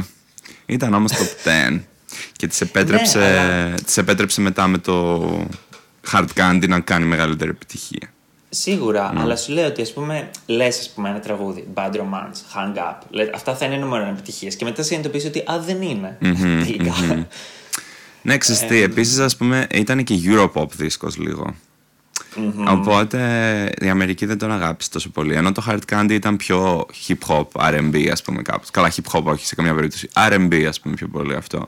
Οπότε. Πάντως εδώ και το, και το sorry ακούστηκε πάρα Ναι, ναι, πάρα πολύ. Πάρα πολύ. πολύ. Ειδικά και στην Ελλάδα, εγώ το θυμάμαι πάρα πολύ το Και sorry. το Jump. Μου άρεσε πάρα πολύ. Και το jump Δεν ακουγόταν σου πολύ. λέω, εμείς την ακούμε γενικά, δεν έχουμε δέματα. Δηλαδή στην Αμερική λένε άμα είσαι πάνω από 40 χρόνων δεν σε παίζουμε. Εμείς εδώ πέρα Μαντόνα είναι εντάξει να την ακούσουμε. Δηλαδή πιστεύω ότι η Μαντόνα έφτασε το 2012 για να την ξεγράψει λίγο η Ευρώπη. Ναι, ναι. Ε, ναι, γιατί. Δηλαδή τέλος πάντων. πολύ μετά από, από τότε που την ξέγραψε η Αμερική. Ναι, γιατί και το Celebration είχε παιχτεί πάρα πολύ στην Ελλάδα. Πάρα πολύ. ε.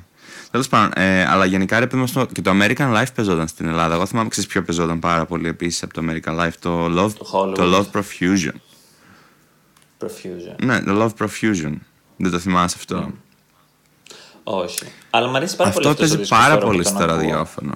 Εγώ το θυμάμαι να το ακούω σαν παιδάκι, ας πούμε, στο ραδιόφωνο και δεν μ' άρεσε. δεν μ' άρεσαν τότε αυτά τα τραγούδια. Ήταν λίγο πιο ενήλικοι ήχοι για μένα, ας πούμε, νομίζω, ε, σε εκείνη τη φάση. Ε, ενώ το Hung Up ήταν πιο inclusive, ας πούμε, νομίζω, σαν ήχος. Ήταν πιο fun. Ναι.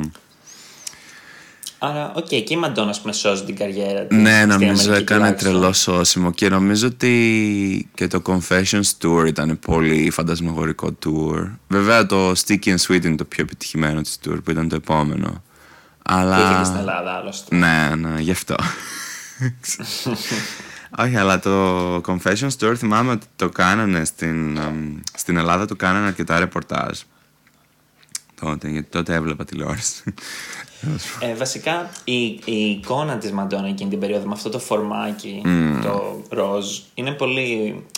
ε, Έχει κάπως αποτυπωθεί, δηλαδή Ναι, κάπως ναι. έπαιζε παντού, ήταν αυτή. Αυτή ήταν η νέα version της Μαντόνα, δηλαδή εγώ κάπως έτσι τη γνώρισα, δεν έχω, δηλαδή αυτή είναι η πρώτη μου. και έτσι έμεινε μετά λίγο που τα λέμε. Ναι. Νομίζω δεν το ξανά άλλαξε ποτέ μετά κάπως την εικόνα της. Έγινε... Ενώ μέχρι εκείνο το point άλλαζε συνέχεια την εικόνα της νομίζω. Με κάθε δίσκο δηλαδή παρουσίαζε και νέα εκδοχή κάπως. Νομίζω ότι από το Confessions και έπειτα πάγωσε εκεί. δεν ξανά άλλαξε. Οκ. Ε, πριν πάμε στο. Βασικά τώρα θα ήταν πολύ λογικό επακόλουθο να πούμε για το Emancipation της Mariah Carey, γιατί είναι και των δύο ο δέκατος δίσκος. Και κυκλοφορούν την ίδια χρονιά. Ναι, δηλαδή, πω, πω.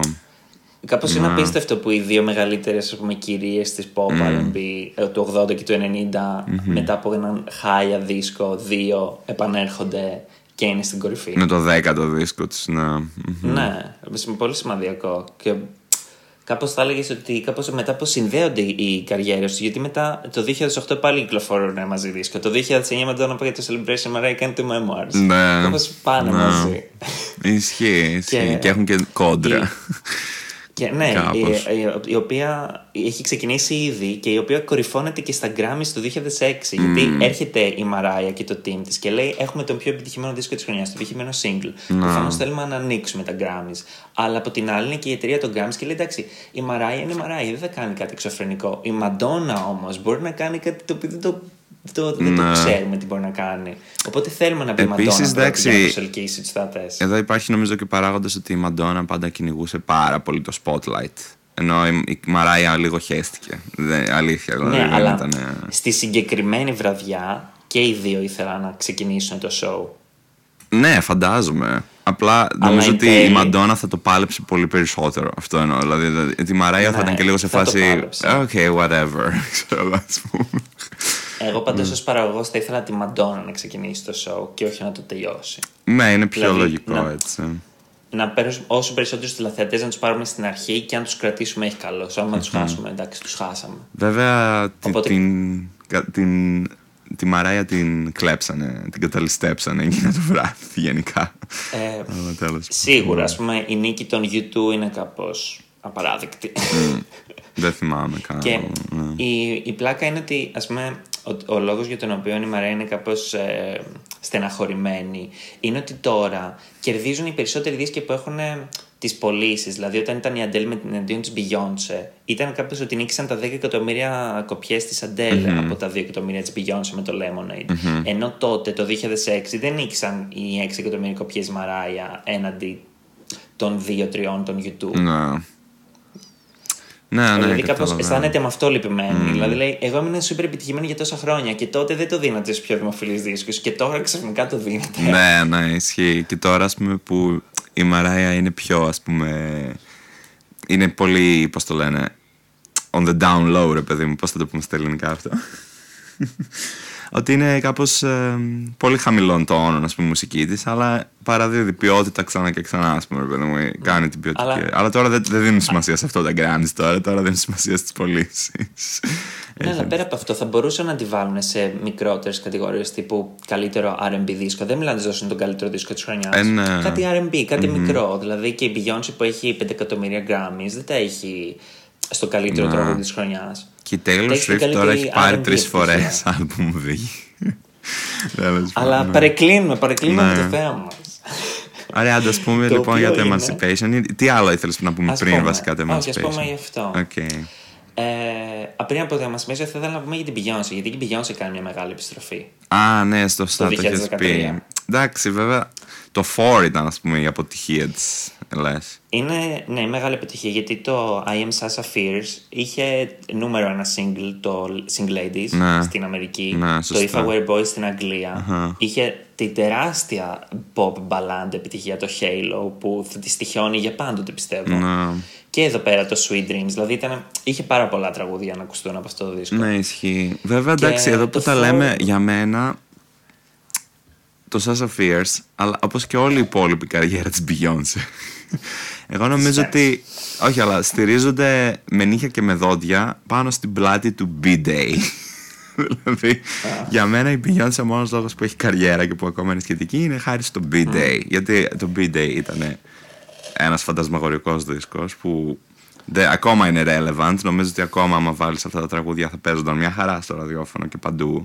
Mm-hmm. Και νομίζω ότι αυτό ό,τι έχει κάνει, δηλαδή ήταν εκείνη τη χρονιά, τα δύο χρονιά, 2006-2007, η Beyoncé απλά δούλεψε με νύχια και με δόντια και ξεπατώθηκε στη δουλειά. Και απλά οτιδήποτε άλλο έκανε μετέπειτα στηρίζεται πάνω σε εκείνη τη πολύ σκληρή δουλειά που έκανε τότε. Που επίσης... Αλλά δεν νομίζω ότι. Ναι ξέρεις ότι το Beat Day δεν είχε αρχικά το Beautiful Liar, νομίζω. Όχι, δεν το είχε. Αυτό ήταν re-release. Ούτε το Check On It είχε. Αλλά εντάξει, ναι. υπάγονται στην ίδια εποχή κατά κάποιο τρόπο. Και επίση. Υπάγονται, απλώς στην αρχή δεν ήταν τόσο επιτυχημένος ο πρώτος δίσκος. Δηλαδή είχε προβλήματα κι αυτός. Δηλαδή με ναι, το ναι. Replaceable ναι. κάπως τη βρήκε την πορεία του. Ναι, δηλαδή αλλά... στην αρχή είχαν βγάλει, είχαν βγάλει τον Deja Vu για να κάνουν ξανά το Crazy in Love. Mm-hmm. Ε, ναι, ενώ και αυτός δεν ήταν super επιτυχία από την αρχή. αλλά το βρήκε στην πορεία. Επίσης ήταν visual album. Δεν το βρήκε ποτέ. Έτσι, μετέπειτα δηλαδή νομίζω ότι έκανε re-release σαν visual album μετά. Δηλαδή έκανε mm. βίντεο κλιπ για όλα τα τραγούδια του δίσκου. Και ήταν πολύ. Εντάξει, αυτό δηλαδή μπορεί να μην, είχε, να μην είχε πολλά νούμερο ένα, ξέρω εγώ. Αλλά ήταν όλα ένα και ένα τα κομμάτια, πραγματικά. Ναι, δηλαδή έχει, είναι γεμάτος με σπουδαία κομμάτια αυτός ο δίσκος. Είχε όλα... νούμερο ένα, απλώς δεν τα είχε από την αρχή. Είχε νούμερο ένα. Το Replaceable είχε το... κανένα άλλο; Και το Beautiful Life. Α, και το Check On It βασικά ήταν νούμερο ένα τώρα που το σκέφτομαι. Ναι, ναι, ναι. ναι. Είχε. Απλώς το Check On It ήταν non-album single και μετά το έχωσαν ναι, κάπως. Ναι, ναι. Αλλά το 4 δεν το βρήκε ποτέ γιατί ξεκίνησε με το.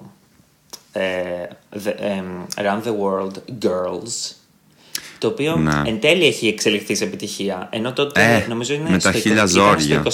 Έφαγε το promotion στο... του αιώνα όμως. το έφαγε. Το, Ναι. έφαγε, το, το είχε, παντού το είχε πάει. Ναι. Στην, στην τελευταία εκπομπή της Όπρα το είχε πάει. Στα Έφαγε, Billboard Music ναι, Awards το είχε έφαγε, πάει. το χώσε σε όπου μπορούσε να χωθεί, πραγματικά χώθηκε αυτό το τραγούδι, ναι, ήταν παντού. Και εγώ το θεωρώ Αλλά- απαίσιο, προσωπικά. Χάλια και εμένα. Άμα είχε, άθλιο. ξεκινήσει το, άμα είχε ξεκινήσει το album με το Love on Top, όπως Ναι. το, το Love on Top στο, έκανε το 4 re-release όταν ξεκίνησε το tour μετά από δύο χρόνια λόγω της εγκυμοσύνης και ξανά έκανε το 4 re-release και το έκανε με καινούριο tracklist, το οποίο είναι μακράν καλύτερο tracklist. Σίγουρα. Ξεκινάει με το Love on Top πρώτον, Οκ. που είναι τέλειο τραγούδι, εμένα μου φαίνεται. Εντάξει, καλούλι είναι, ναι, μωρέ, είναι γλυκό. Και έχει και το Schooling Life επίσης μου αρέσει πολύ από το 4. Γενικότερα το 4 σαν δίσκος μου αρέσει πάρα μα πάρα πολύ. Αλήθεια, Το ακούω ε; συνέχεια. Ναι. Πω πω, όχι, εμένα δεν μ' αρέσει. Εγώ Αλλά νομίζω δεν είχε ότι- καμία επιτυχία. Ποιος αρέσει. Βασικά, εντάξει, παίζει αυτό να, να ξέρεις κάποια album κάτι που εγώ δεν ξέρω. Εγώ ξέρω όσα κυκλοφόρησε με βίντεο βασικά. Και δεν μ' άρεσε κανένα. Ω, ε, ναι. το One Plus One μου αρέσει Αχ, πάρα καθόλου. πολύ. Το Τι είναι Best αυτό, Thing αυτό I τώρα Ever είναι Had. τραγούδι. Πω πω. Εμένα μου αρέσουν αυτές οι μπαλάντε που είναι έτσι γλυκανάλατε. OK, OK. Τέλος πάντων, το θέμα ξέρεις ποιο είναι; Ότι η Beyoncé κάνει το Super Bowl τον Φεβρουάριο του 2013 Mm. και όλοι περιμένουμε να κυκλοφορήσει το νέο της δίσκο. Δηλαδή την επιστροφή της από το flop του 4. Ναι. Σε, μιλάω με, με στοιχεία ας πούμε, πωλήσεων και chart. Ήταν και δεν flop βγάζει του τίποτα. Ήταν απαίσιο. Ήταν, ε, ε, δεν βγάζει τίποτα, τίποτα, τίποτα. Δηλαδή περνάει, έρχεται ο Δεκέμβριος για να κυκλοφορήσει μια μέρα που εγώ πήγαινα σε σχολείο μου. ναι, ναι, ξέρω. δεν ξέρω. ξέραμε τίποτα, Ήτανε- τίποτα, τίποτα, τίποτα. Ήταν απόλυτα surprise drop, ναι. Ναι. Και μπαίνω στο Instagram και λέει Beyoncé, ξέρω εγώ, νέο album. Πείτε στο iTunes και κατεβάστε. Παθαίνω συγκοπή κυριολεκτικά γιατί μόλις μπαίνω στο λεωφορείο δεν έχω WiFi για να το κατεβάσω στο σπίτι Ε, μου. ναι, ξέρω εγώ, και πάω. ναι. Και όπως καταλαβαίνεις, ζω με μια αγωνία. Τι είναι αυτός ο νέος δίσκος Beyoncé, γιατί δεν κυκλοφορεί έτσι από το πουθενά; Δεν τα έχουμε συνηθίσει Ναι. αυτά. αυτά είναι Και να πούμε ότι μετά πρωτόγνωρα αυτό έμεινε πράγματα. στην ιστορία. Έτσι. Δηλαδή μετά για πολύ καιρό και ακόμα παίζει και να το λένε ότι όποιος κάνει surprise drop το λένε They pulled the Beyoncé. Ναι, They μα pulled the ο- Beyoncé on us. Ήταν, ήταν ακριβώς Ναι. αυτό που λέει η ίδια της στο, στο τραγούδι που έκανε με την Νίκη Μινά. Που στην αρχή ήταν δικό της τραγούδι και μετά το έδωσε στην Νίκη Μινά. Που λέει ότι όταν Το Feeling έκανα Myself. το release, Mm-mm. Ο κόσμος σταμάτησε κάπως. Ναι. World stop. Πότε- Carry on. ναι, όντως συνέβη αυτό και γι' αυτό εγώ τον, τον λογίζω σαν comeback δίσκο. Γιατί άμα δεις τις πωλήσεις, δεν ήταν και super wow. Δηλαδή έχει πωλήσει τύπου 2-2,5 εκατομμύρια. Αυτό. Εντάξει. Ναι, οκ, δεν είναι super wow, αλλά γενικά η Beyoncé, Δεν η είναι. Beyoncé δεν έχει κάνει κάτι super wow, αλλά για κάποιο λόγο έχει αυτό το όνομα. Ότι είναι η super wow, υπέροχη, η, Ναι. η ανυπέρβλητη. Βασικά, Ε, Πιστεύω ότι ήταν ε, η performance στο Super Bowl, αυτός ο δίσκος με τον τρόπο που κυκλοφόρησε, που της έδωσαν αυτό το push. είναι υπέροχη στο performer. Στο Εντάξει, Superstar. είναι υπέροχη performer. Πάντα ήταν. Και το Beyoncé Experience έχει τρελά performer, ας πούμε, performances, ας πούμε, που είναι του B-Day, το tour, ξέρω εγώ. Αλλά αυτό για μένα, δηλαδή, εμέ- για μένα η Beyoncé είναι μετριότητα full τα τραγούδια της από μουσικής άποψη. Και απλά πάντα στρέφομαι στο B-Day και θυμάμαι για ποιο λόγο έχω αγάπη για αυτή τη γυναίκα. δηλαδή, μόνο, μόνο αυτό είναι το σημείο αναφοράς μου για να την Εντάξει, χαίρομαι. Δεν συμφωνώ. Οκ. Απλώς αυτό που θέλω να πω είναι ότι μέχρι το 2013 ξέραμε όλη την Beyoncé ότι χορεύει τέλεια, είναι super θεάρα. Αλλά μετά από αυτό που σταμάτησε να δίνει και συνεντεύξεις Ναι. και που έκανε και αυτή την επιτυχία με τα τραγούδια που δεν στηρίζονταν πια στο ραδιοφωνο Έγινε αυτό το πράγμα, έγινε αυτός το legend που λέμε, ρε παιδάκι μου. Δηλαδή μετά το 2013 είναι που δεν την ακουμπάει κανείς. Δηλαδή, ό,τι και να ναι, κάνει. αλλά δεν ακούγεται κιόλας. Δηλαδή, δεν... το- Έβγαλε τώρα Lo- Love is King. Όχι, Love is King ήταν τραγούδι. Πώς λέω. King, ε, κάτι με τον Lion King έβγαλε. Black is King. Black is King, ναι, ναι, ναι. Ε, αυτό ήταν με το Lion King όμως. Όχι, ήταν δικός της δίσκος. Ναι. Ε, έβγαλε ένα με το Lion King και τα τραγούδια που είχαν στην ταινία και μετά έκανε και το Black is King που ουσιαστικά ε, έχει τις επιρροές που έβγαλε στο δίσκο. Είναι από την Αφρικανικούς Ναι, ήχους, ναι, ας πούμε, αλλά αυτό το κάπως άκουσε έτσι. ποτέ Δεν είναι κανείς. pop. Όχι, αλλά δεν το έκανε για να το ακούσει κάποιος. Δηλαδή είναι κάπως. Το, Το έκανε για να πάρει Grammys. project. Και πήρε. Πάλι. Ναι, μη χέσω. Τέλος πάντων. Ναι, αυτό σου λέω ότι άμα δεν είχε προηγηθεί αυτό το 2013 με αυτό το δίσκο που έκανε, Ναι. δεν θα είχε αυτό το περιθώριο να κάνει αυτό. Και επίσης Ναι. ακόμα και που αυτός ο δίσκος που έκανε με τον Jay-Z το 2018, Love is Everything, Ναι. και το, αυτό το Black is King, που δεν πάνε καλά στα chart και σε αυτά. Κανείς δεν λέει ότι η Beyoncé έχει Όχι. τελειώσει, γιατί έχει αναχθεί σε αυτό το επίπεδο που δεν μπορεί να την κατεβάσει Για κανείς μένα τώρα από εκεί αυτό πέρα. είναι χάρη στο B-Day. Και οκ, ναι, είναι και χάρη στο Beyoncé. OK, όντως, ναι, ναι, Ναι. αυτό. Εντάξει, το δέχομαι αυτό. Γιατί όντως το Beyoncé ήταν ένα. επηρέασε πολύ την pop μουσική και την pop κουλτούρα. Άλλαξε, άλλαξε πολλά πράγματα, ας πούμε, κάπως μετά από αυτό. Αλλά. Εντάξει, το λέω, ωραίος δίσκος το Beyoncé. OK, okay, έχει μερικά τραγούδια που τα ακούω ίσως κάποιες φορές. Αλλά. Ούτε εμένα είναι ο αγαπημένος μου. Mm. Πιστεύω ότι εμένα μου αρέσει περισσότερο το 4 από το Beyoncé. Καλά, όχι. Ναι, αλλά, okay, δεν, ναι. αλλά δεν αμφιβάλλω ότι το Beyoncé είναι ο comeback δίσκος Beyoncé και ότι από τότε δεν έχει γύρισμα πίσω. Δηλαδή θα πρέπει να σκοτώσει κάποιον για να πει ο κόσμος ότι η Beyoncé έχει τελειώσει. Ε, που παίζει και να το έχει κάνει. Κρατάει τη σία στο μπουντρούμι Anyway. Το Pretty Heads, ας πούμε, μου αρέσει πάρα πολύ. Που ε, εμένα μου αρέσει το Yonce και το Partition. Αυτό μαζί και τα δύο. Ας πούμε. Ωραία. Πολύ ωραία. Α πάμε λοιπόν στον τελευταίο comeback δίσκο που yeah. είναι και ο ultimate comeback nah. δίσκος. Γιατί ήταν και πιο δύσκολος να συμβεί. Ναι, ισχύει. Είναι αυτό που είπε και στο, όταν πήρε το Billboard Icon Award, πώς καταλεγόταν αυτό που πήρε, ότι με πήραν από τα βάθη της κολάσεως και με φέραν στη ζωή ναι, ναι. Ότι όντως είχε φτάσει στα βάθη της κολάσεως, νομίζω η Μαράια πριν. Και με το Emancipation κατάφερε και γύρισε. Βέβαια, να πούμε και εδώ αυτό που έλεγα πριν για το Light Years της Sky π.χ. Που βέβαια εντάξει, το Charm Bracelet σε καμία περίπτωση δεν ήταν Light Years. ήταν πολύ flop. Αλλά ήταν όμως το νέο της συμβόλαιο. Ήταν ότι κάπως την ξανάφησαν στην ησυχία της λίγο να δουλέψει και να ηρεμήσει. Δηλαδή έπρεπε να γίνει το Charm Bracelet για να γίνει το Emancipation. Άμα δεν ναι, γινόταν ναι, ναι. αυτό, δεν θα μπορούσε να έχει συμβεί. Γιατί βρήκε την ησυχία της με το Charm Bracelet αυτό. Μπορεί να μην την άκουσε κανένας. ναι, ήταν τελείως flop. Και, Αλλά, ναι. ναι. και να σου πω και υπάρχουν εκεί οι επιρροές για αυτά που βλέπουμε στο Emancipation υπάρχουν. Δηλαδή στο Charm Bracelet υπάρχει το The One που έχει τόσο γρήγορη ροή που είναι ουσιαστικά κάπως σαν το We Belong Together. Τα mm. Δηλαδή το βλέπεις ότι είναι κάπως αδερφάκια. Ναι. Το ένα είναι πρόωρο βέβαια, το The One. Κάπως γεννήθηκε και. Ναι, βέβαια. Ναι, αυτό επίσης το Charm Bracelet είχε νομίζω πολύ dated ήχους. Γιατί θέλω να σου πω ότι το άκουσα είχε, ναι. το Charm Bracelet. Που... Α, δεν το, δεν το έχω ακούσει, όχι. Το, το άκουσα πριν από κανένα δίμηνο, νομίζω, πρώτη φορά. Με κάτι τέτοιο ή okay. κανένα τρίμηνο. Ε, ε, ναι, γιατί εγώ σου είχα πει ότι γενικά πήγα, είχα πάει να τα ακούσω και άκουσα το Boy I Need You και απλά άκουγα το Boy I Need You για πάντα μετά. Αφού είναι τέλειο. ναι, είναι τέλειο. Αυτό, οπότε σταμάτησε εκεί. Δεν τον άκουσα μετά ποτέ το δίσκο. Και τέλος πάντων, ακούγοντάς τον αυτό, ένιωσα ότι έχει πάρα πολύ dated ήχους. Που η Μαράια συνήθως αυτό δεν το κάνει. Συνήθως η Μαράια έχει διαχρονικό ήχο, ας πούμε. Δεν, δεν κλέβει τόσο πολύ το ότι είναι hip και της εποχής, ας πούμε, και να το μιμηθεί. Ε, αυτό. Ενώ ας πούμε τώρα. Ναι, δεν ξέρω. Άκουγα, δεν θυμάμαι τώρα ακριβώς ποια τραγωδία γιατί δεν, δεν τα συγκράτησα και πάρα πολύ. Το έκανα έτσι ένα ένα sitting, ας πούμε, να τα ακούσω μία ολόκληρο, ας πούμε αυτό. Το clown, ας πούμε, μπορεί να σου θύμισε το αγαπημένο σου που είναι το side effect. Το clown όμως. Το clown, ας πούμε, επειδή το πρόσεξα παραπάνω γιατί ήταν για τον Eminem, ε, ήταν πάρα πολύ dated. Δηλαδή ήμουν σε φάση. Ναι. Α, OK, okay, αυτό μου θυμίζει τόσο πολύ τους ήχους της εποχής εκείνης, ας πούμε. Και... Το Through the Rain, φαντάζομαι που ήταν και το lead single, δεν σου άρεσε καθόλου. Όχι, καθόλου. Εμένα μου αρέσει πάρα πολύ. Το My Saving Grace επίσης φαντάζομαι δεν σου άρεσε γιατί είναι ναι, εντάξει. Και είναι σαν χριστιανικό τραγούδι. Που εμένα μου αρέσει πάρα πολύ. Όπως και το άλλο, το Sunflowers uh, for Alfred ναι, Roy. Είναι... Ναι, είναι έτσι ωραία. Ναι. Αλλά σου αρέσει το I know what you want. Εντάξει, αυτό ήταν στο re-release, έτσι δεν είναι. Στο release. Ναι. ναι.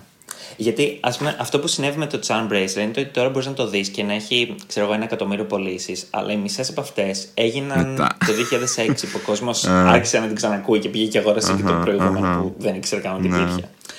Αλλά η κατάσταση στο Charm Bracelet είναι ότι κυκλοφορεί το Through the Rain, το οποίο νομίζω έχει ένα peak στο 89 Δηλαδή, ναι, ναι. όλα τα lead singles τη Μαράια από το 1990 έως το 2001 είναι όλα στο mm. νούμερο 1, με εξαίρεση το Loverboy από το 2001 που είναι στο 2. Ναι.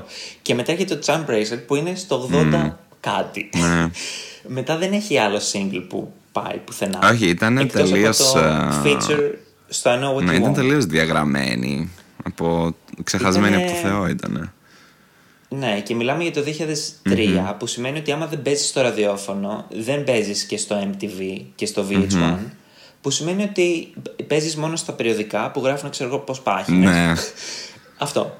Ναι, Αυτό. Ναι. Και έχεις τελειώσει. Και ουσιαστικά το όνομα Mariah Carey το 2003 σημαίνει 90s, που σημαίνει προηγούμενη δεκαετία, που σημαίνει στο κάτω, δεν σε θέλουμε, φύγε. Yes. That is exactly right. Οπότε, Ε, Ε, Είναι όλη αυτή η κατάσταση. Ε, και έχουμε την μικρή αναλαμπή με το I know what you want, που κάνει και αυτή την προσπάθεια όταν αρχίσει το tour της να το κοτσάρεις στο δίσκο, να το κάνει ένα release bass και γίνει κάτι. Αλλά δεν. Πάντως θέλω να πω επίσης ότι στο Cherry Bracelet Era έχει πολύ ωραία vocals, έχει πάρα πολύ ωραία live performances. Γενικά, δηλαδή αυτό θα να σου πω ότι. Ναι, chart-wise και success-wise ήταν fail. Αλλά φαινόταν ότι η ζωή της πάει καλά. Φαινόταν ότι είναι καλά, ρε παιδί μου, η Μαράη. Είναι πλέον σε ένα μέρος που νιώθει ασφαλής, νιώθει ότι μπορεί να επεκταθεί δημιουργικά. Α πούμε, ότι μπορεί να. ότι βρήκε την ηρεμία της. Και ας πούμε, αυτό δεν υπήρχε στο Glitter καθόλου. στο προηγούμενο. Εντάξει, στο Glitter ήταν μια κακοφωνία, όχι εννοώ από τα φωνητικά. Υπήρχαν πολλές απόψεις, Ναι. υπήρχαν πολλές δουλειές από εδώ, από εκεί. Δεν υπήρχε κάτι να συγκεντρωθεί. Ναι, ήταν Ε, μια καταστροφή. Αλλά ας πούμε, το tour με το Charm Blazer, που είναι το μεγαλύτερο της tour, σε δηλαδή διάρκεια, κρατάει ναι, ναι. Μμμ, πάρα πολύ μμμ. καιρό, τη βοηθάει πάρα, πάρα πολύ στα φωνητικά Ναι. της. Δηλαδή, μετά από αυτό το tour είναι που ξαναβρίσκει κάπως τη φωνή της και πάει και ηχογραφεί τις ε, τέλειες μπαλάντες στο... όχι γενικά τις μπαλάντες, απλώς άμα ακούσεις το Emancipation, ακούσεις το Charm Bracelet, στο Charm Bracelet κάπως ψιθυρίζει Ναι, το ναι, τραγούδι. ναι, αχα, αχα. Ενώ στο Το Emancipation δίνει. κάπως και το λένε και οι fans, το, ε, λέγεται Emancipation of Mimi, οι μη fans το λένε Emancipation of Screamy, επειδή κάνει πολλά beltings. Ναι, μα καλά, έχει και το Mine Again, το οποίο νομίζω είναι το πιο δύσκολο τραγούδι της. Ever. Νομίζω ότι δεν έχει Ναι. πιο δύσκολο τραγούδι από το Mine Again. Δεν ξέρω, εσύ πιστεύεις έχει; Εμ, το Lead the Way από το Glitter είναι πολύ δύσκολο γιατί από εκεί που κάνει ένα τεράστιο belt πάει σε, ακριβ- σε, στο ψήθυρο που κάνει. Δηλαδή από, το, από το μεγαλύτερο που πάει η φωνή της πάει στο χαμηλότερο. ναι, αλλά το μέσα σε Mine ένα Again δευτερόλεπτο. τσιρίζει καθ' όλη τη διάρκεια του τραγουδιού. Ναι, γενικότερα είναι όλα πολύ δύσκολα. Ναι, δεν ξέρω. αυτό που θέλω να πω chart-wise είναι ότι ξεκινάει με το It's Like That που πάλι καλά, που πάλι καλά ξεκίνησε με το It's Like That. Γιατί αν είχε ξεκινήσει με το We Belong Together, Ναι. νομίζω ότι δεν θα τα είχε καταφέρει τόσο καλά. Γιατί το It's Like That την ξανακάνει ένα introduce στα ραδιόφωνα και σε όλο τον κόσμο. Περνάμε καλά, δεν χρειάζεται να σκεφτόμαστε τότε που παραλίγο Ναι. να πεθάνω, να αυτοκτονήσω, να κλειστώ σε ψυχιατριο Και αυτό έχει ένα cute peak στο 15. Ναι, ναι. Δηλαδή, κάπως οκ. Αλλά Επίσης αυτό που να πω θέλω ότι το ξέρεις It's Like είναι That ότι- ακόμα το ξέρει όλος ο κόσμος. Μπορεί να μην το, το ακούει. Δεν το Ναι. ακούει, αλλά άμα το, το τραγουδήσεις θα πει Α, ναι, το θυμάμαι αυτό τον ήχο, ας πούμε, ρε παιδί μου. Είναι... πολύ- Το intro, κάνε Ναι, το το- intro. Το τουρουρου, τουρου, τουρου. Αυτό δεν λες. Ε, ναι, αυτό, αυτό ας πούμε το ξέρουν Αυτό όλοι. πιστεύω είναι ναι, πολύ ναι, ναι, ναι, χαρακτηριστικό. αυτό δεν πρόκειται να. Και το I came to have a party, open up the Bacardi. Α πούμε, αυτός ο στίχος νομίζω Ναι. όλοι τον ξέρουν, δεν τον έχει ξεχάσει κανένας, ξέρω εγώ. Άρα για... εκεί τι παίχτηκε με τον Bacardi. Δεν να πω, πήραν άδεια για να το ξέρω. βάλουν αυτό. Έγινε κάποιο promotion, νομίζω. ας πούμε, κάποιο, κάποια διαφήμιση. Ε, Γιατί ήταν πάρα πολύ. Πιστεύω αν ήταν τώρα, ναι. Ναι. Τότε δεν νομίζω ότι το έκαναν έτσι. Όχι. Απλώς έχει πολλά references σε εκείνο το Ναι. τραγούδι. Είναι έτσι πολύ fun. Ναι, ναι.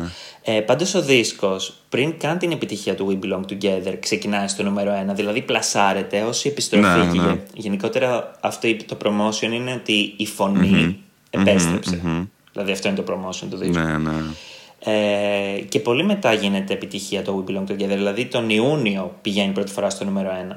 Και μένει. Και μένει στο νούμερο 1 για Ναι, όλο το ναι. καλοκαίρι. Και δηλαδή από εκεί που η κοπέλα ήταν ξεγραμμένη και δεν είχε ούτε μία επιτυχία στο ραδιόφωνο, έχει την κόρυφα επιτυχία στο ραδιόφωνο. Μπλοκάρει τον εαυτό της από το να έχει ένα ακόμα νούμερο 1 Ναι. single. Δηλαδή είναι νούμερο 1 και νούμερο 2 ταυτοχρόνως. Που αυτό πλέον το έχουν κάνει και άλλοι, αλλά δεν είναι καθόλου το ίδιο να πούμε. γιατί καν είναι το η ίδιο. Μαράια αυτό μπλόκαρε τον εαυτό τη από το να αποκτήσει άλλο ένα νούμερο ένα πολύ καιρό δηλαδή.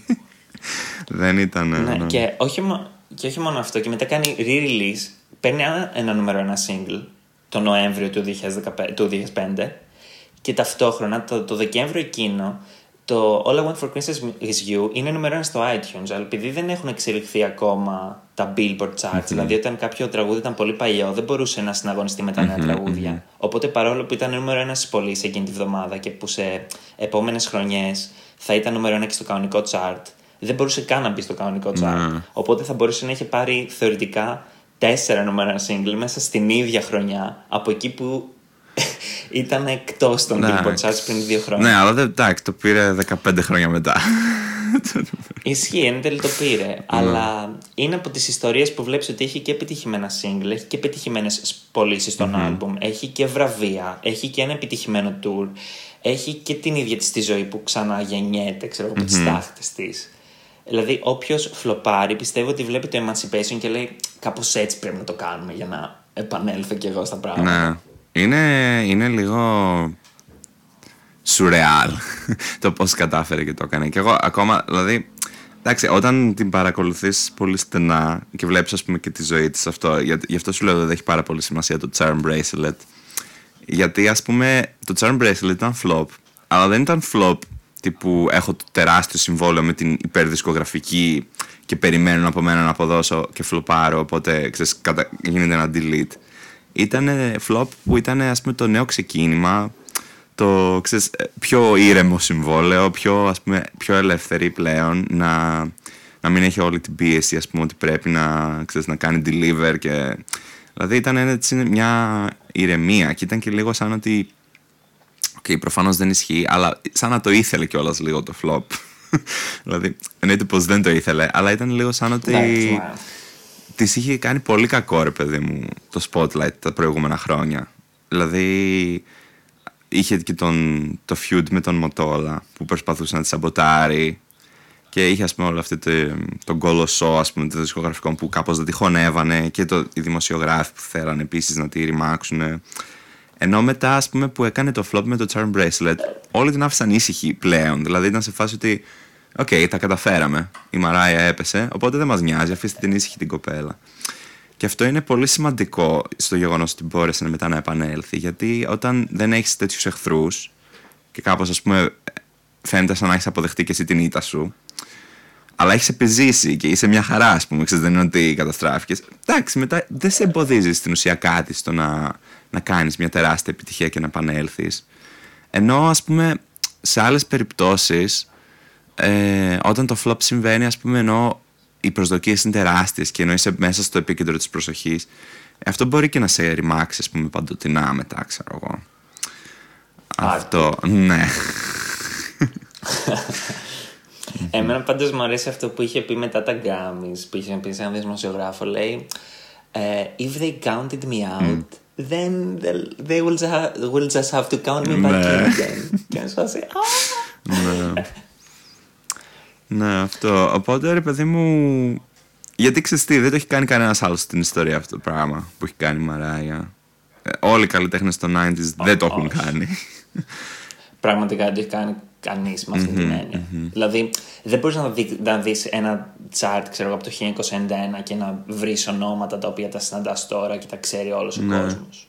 Μόνο η Μαντόνα ίσως. Δηλαδή, ακόμα η Μαντόνα, αλλά βλέπεις με η Paula Abdul, την, όλοι την θυμούνται ως την ε, κριτή από το ναι. American Idol και είχε μια τεράστια ναι, καριέρα. Ναι. Ε, βλέπεις η, Τζα, η Janet Jackson δεν υπάρχει καν. Έχει χαθεί. Whitney. Αν με πεις Janet Jackson, σου πούνε Α, είναι ξέρω η αδερφή του Μάικλ. Ναι, αυτό. Δηλαδή έτσι την ξέρω. Ναι, Whitney Houston, ο, ο Michael ήταν... Jackson βασικά ο ίδιος. Ε, ο τέτοιος, ο Prince. Ε, Ποια άλλοι ήταν έτσι τεράστια ονόματα και απλά τους ξέρεις μόνο για τα παλιά τους, δηλαδή δεν τους ξέρεις μετά σαν.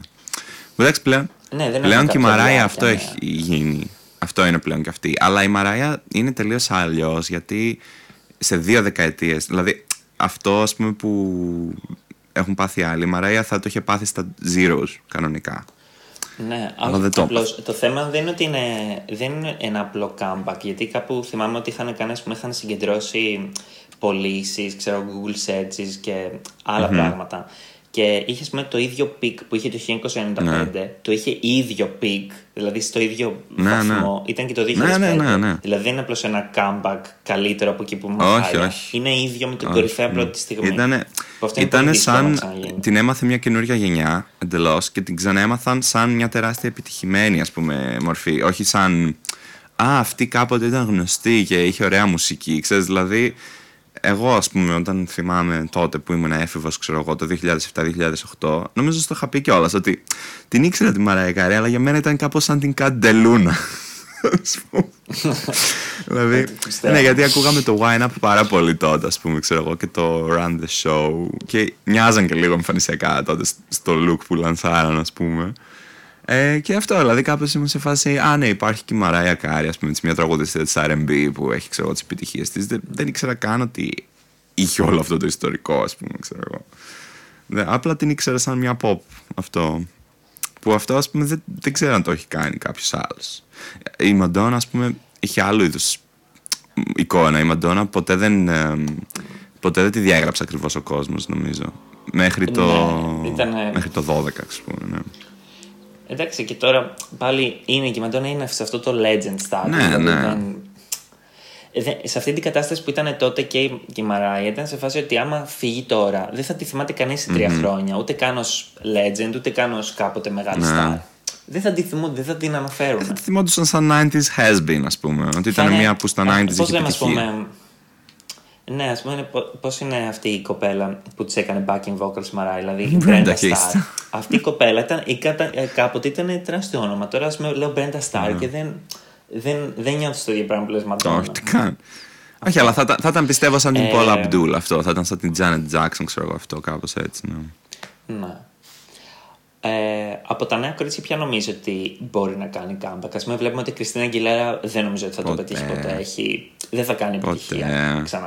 Α, εσύ είπες χθες για την Katy Perry, ξέρω εγώ. Να. Και, και η Katy Perry πιστεύω ότι δ- αποκλείεται γιατί οι επιτυχίες της ήταν τόσο συνδεμένες με το γεγονός ότι είσαι 28 χρονών.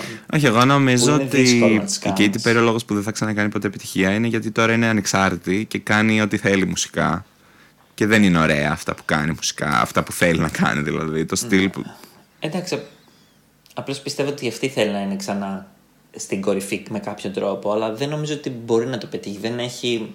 Την αγαπώ, αλλά δεν πιστεύω ότι έχει τα skills για να κάνει κάτι. Πρέπει να καινούργιο. αλλάξει παραγωγούς σίγουρα και πρέπει λε- λίγο νομίζω αυτό να έχει αυτή την πίεση ότι θέλουμε την επιτυχία και ότι όχι ξέρεις, ελεύθερη καλλιτεχνική έκφραση και κάνω ό,τι γουστάρεις. Γιατί νομίζω ότι αυτό που θέλει να κάνει δεν είναι, δεν είναι cool, ρε παιδί μου, δεν είναι pop. Αυτό και εντάξει, οκ, μπράβο της αφού κάνει αυτό που θέλει, αλλά ναι, δεν θα την έχει μάλλον το τέτοιο της. Εντάξει, κοίτα, το comeback που όλοι περιμένουμε προφανώς είναι η Ριάννα. Απλά η Ριάννα δεν είναι ότι Καλά, φλόπαρε. εντάξει, δεν είναι Ε, το ναι, ίδιο όχι, δεν είναι το πράγμα. ίδιο. Ναι. Όχι, απλώ. Δεν φλόπαρε. Περιμένουμε να γυρίσει. Αυτό, απλά θέλουμε να Σκέτο. γυρίσει. Μας έχει λείψει πάρα πολύ. Ε, μα η Ριάννα είναι αυτό που λέμε ότι Βάλτε είναι κλάματα. αλόβητη στην αποτυχία. Δεν μπορεί, αυτή η κοπέλα δεν μπορεί να Δεν αποτύχει. είχε ποτέ αποτυχία. Δηλαδή, ακόμα, ακόμα και η αποτυχία της είναι κάπω. είναι επιτυχημένη. Δεν είχε αποτυχία. Δηλαδή, οι αποτυχίες της ήταν, ας πούμε, το 4-5 seconds, ξέρω εγώ, και το Beats Better Have My Money. Ούτε κα- το, Που. το 4-5 seconds μεταξύ είναι top 10, έχει πουλήσει. Ναι, ήδη ναι, το ναι, μόνο ξέρω. που Και το Beats Better Have My Money το ξέρουν όλοι. Δεν υπάρχει κόσμος που να μην το Ναι. ξέρει. Αλλά Ίσως το American Oxygen είναι Ήταν. επιτυχία από αυτά. Εντάξει, απλά αυτό δεν το πρόθεσε και πολύ. Το κατάλαβε πολύ γρήγορα. Νομίζω ότι ήταν αποτυχία. ε, Ήταν και 5 λεπτά τραγούδι. ναι. Απλά ας πούμε, ήταν οι αποτυχίε τη αυτά με την έννοια ότι δεν τα βάλε τέλει στο δίσκο που έκανε μετά. Δηλαδή ήταν λίγο. Ξε... Σαν... Το, το ξεχνάμε λίγο αυτό. Ναι, απλώς έχει τόσα πολλά που και να αποτύχει κάποιο έρχεται το επόμενο. Δηλαδή δεν είναι σε αυτή την κατάσταση που βρίσκονταν παλιά. Όχι, ήταν, η Ριάννα ήταν μια δεκαετία back-to-back επιτυχίες και back-to-back re- ε, releases, ας πούμε. Δηλαδή ότι έβγαζε συνέχεια νέο material. Και επίσης έχει αυτό το coolness factor. Επίσης είδα πρόσφατα τα Spotify stats και ξέρω εγώ έχει Billie Eilish, Ariana που έχουν κυκλοφορήσει δίσκους φέτος και περσι Ε, και με, μεταξύ το top 10 των γυναικών είναι η Κυριάννα που έχει κυκλοφορήσει δίσκο 5 χρόνια. Ναι, ναι. δηλαδή δεν φεύγει, δεν ξεκουνιέται. Είναι εκεί πέρα. Εντάξει. Ο κόσμος την περιμένει και Ε, δεν σε μιλάμε αυτό για παίζει drama πάρα queens, σε πολύ αυτή την ρόλο και περίπτωση. το είχα ξαναπεί σε άλλο podcast ότι ο, ο ήχος της Ριάννα είναι διαχρονικότατος και είναι πάρα πολύ άρτιος, δηλαδή τέλειος. Είναι... Ακούς Ριάννα και κάπως την ευχαριστιέται ταυτή σου full. Είναι οι δουλειές που, η παραγωγή ας πούμε, που έχει να δουλεύουν. Και το οποίο με εντυπωσιάζει πάρα πολύ γιατί η Beyoncé, ας πούμε, έχει και αυτή τον πολύ ωραίο ήχο, αλλά δεν είναι τόσο καλός όσο είναι της Ριάννα. Και με σοκάρει αυτό γιατί ο Jay-Z δεν τι έχει και τις δύο, υποτίθεται, στην εταιρεία του. Δηλαδή δεν, δεν ήταν αυτός υπεύθυνος για τις δουλειές τους. Αλλά δεν έχουν τους ίδιους παραγωγούς Νομίζω ότι- παρόλα αυτά.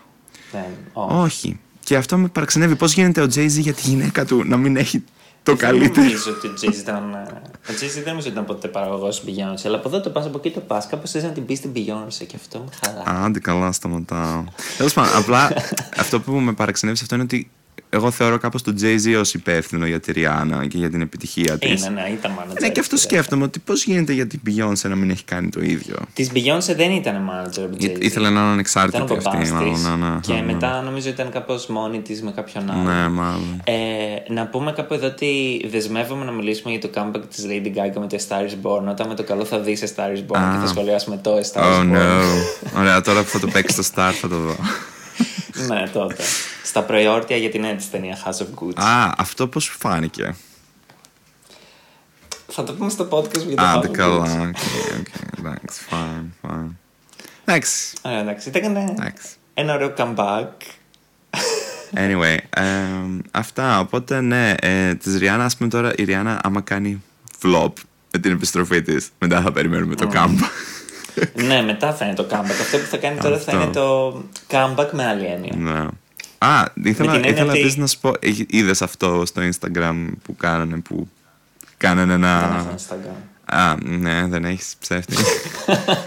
η Νίκη Μινάζ με τη Ριάννα που είχαν ραντεβού πολύ στο cool. σπίτι, Ναι, τις double είδα. date με τα παιδιά και όλες. Τι είδα. Βέβαια μιλούσαν με κάποια προφορά την οποία δεν καταλάβαινα. Ε, οπότε ναι, δεν είναι η κατάλαβα προφορά πώς της θα- Ριάννα. Εγώ το είδα αυτό που λένε. Επειδή είναι και οι δύο τους από την καραϊβική Double καταγωγής τους. Και η, Α, ναι. η Ριάννα είναι Barbadian Trinidad. και η, ναι, η Νίκη Μινάζ είναι Trinidadian. Ε, Χαίρομαι που αναφέρεις την Νίκη Μινάζ δύο φορές στο podcast χωρίς λόγο. αυτή θα κάνει Ενώ comeback. παραλακράζει την Beyoncé.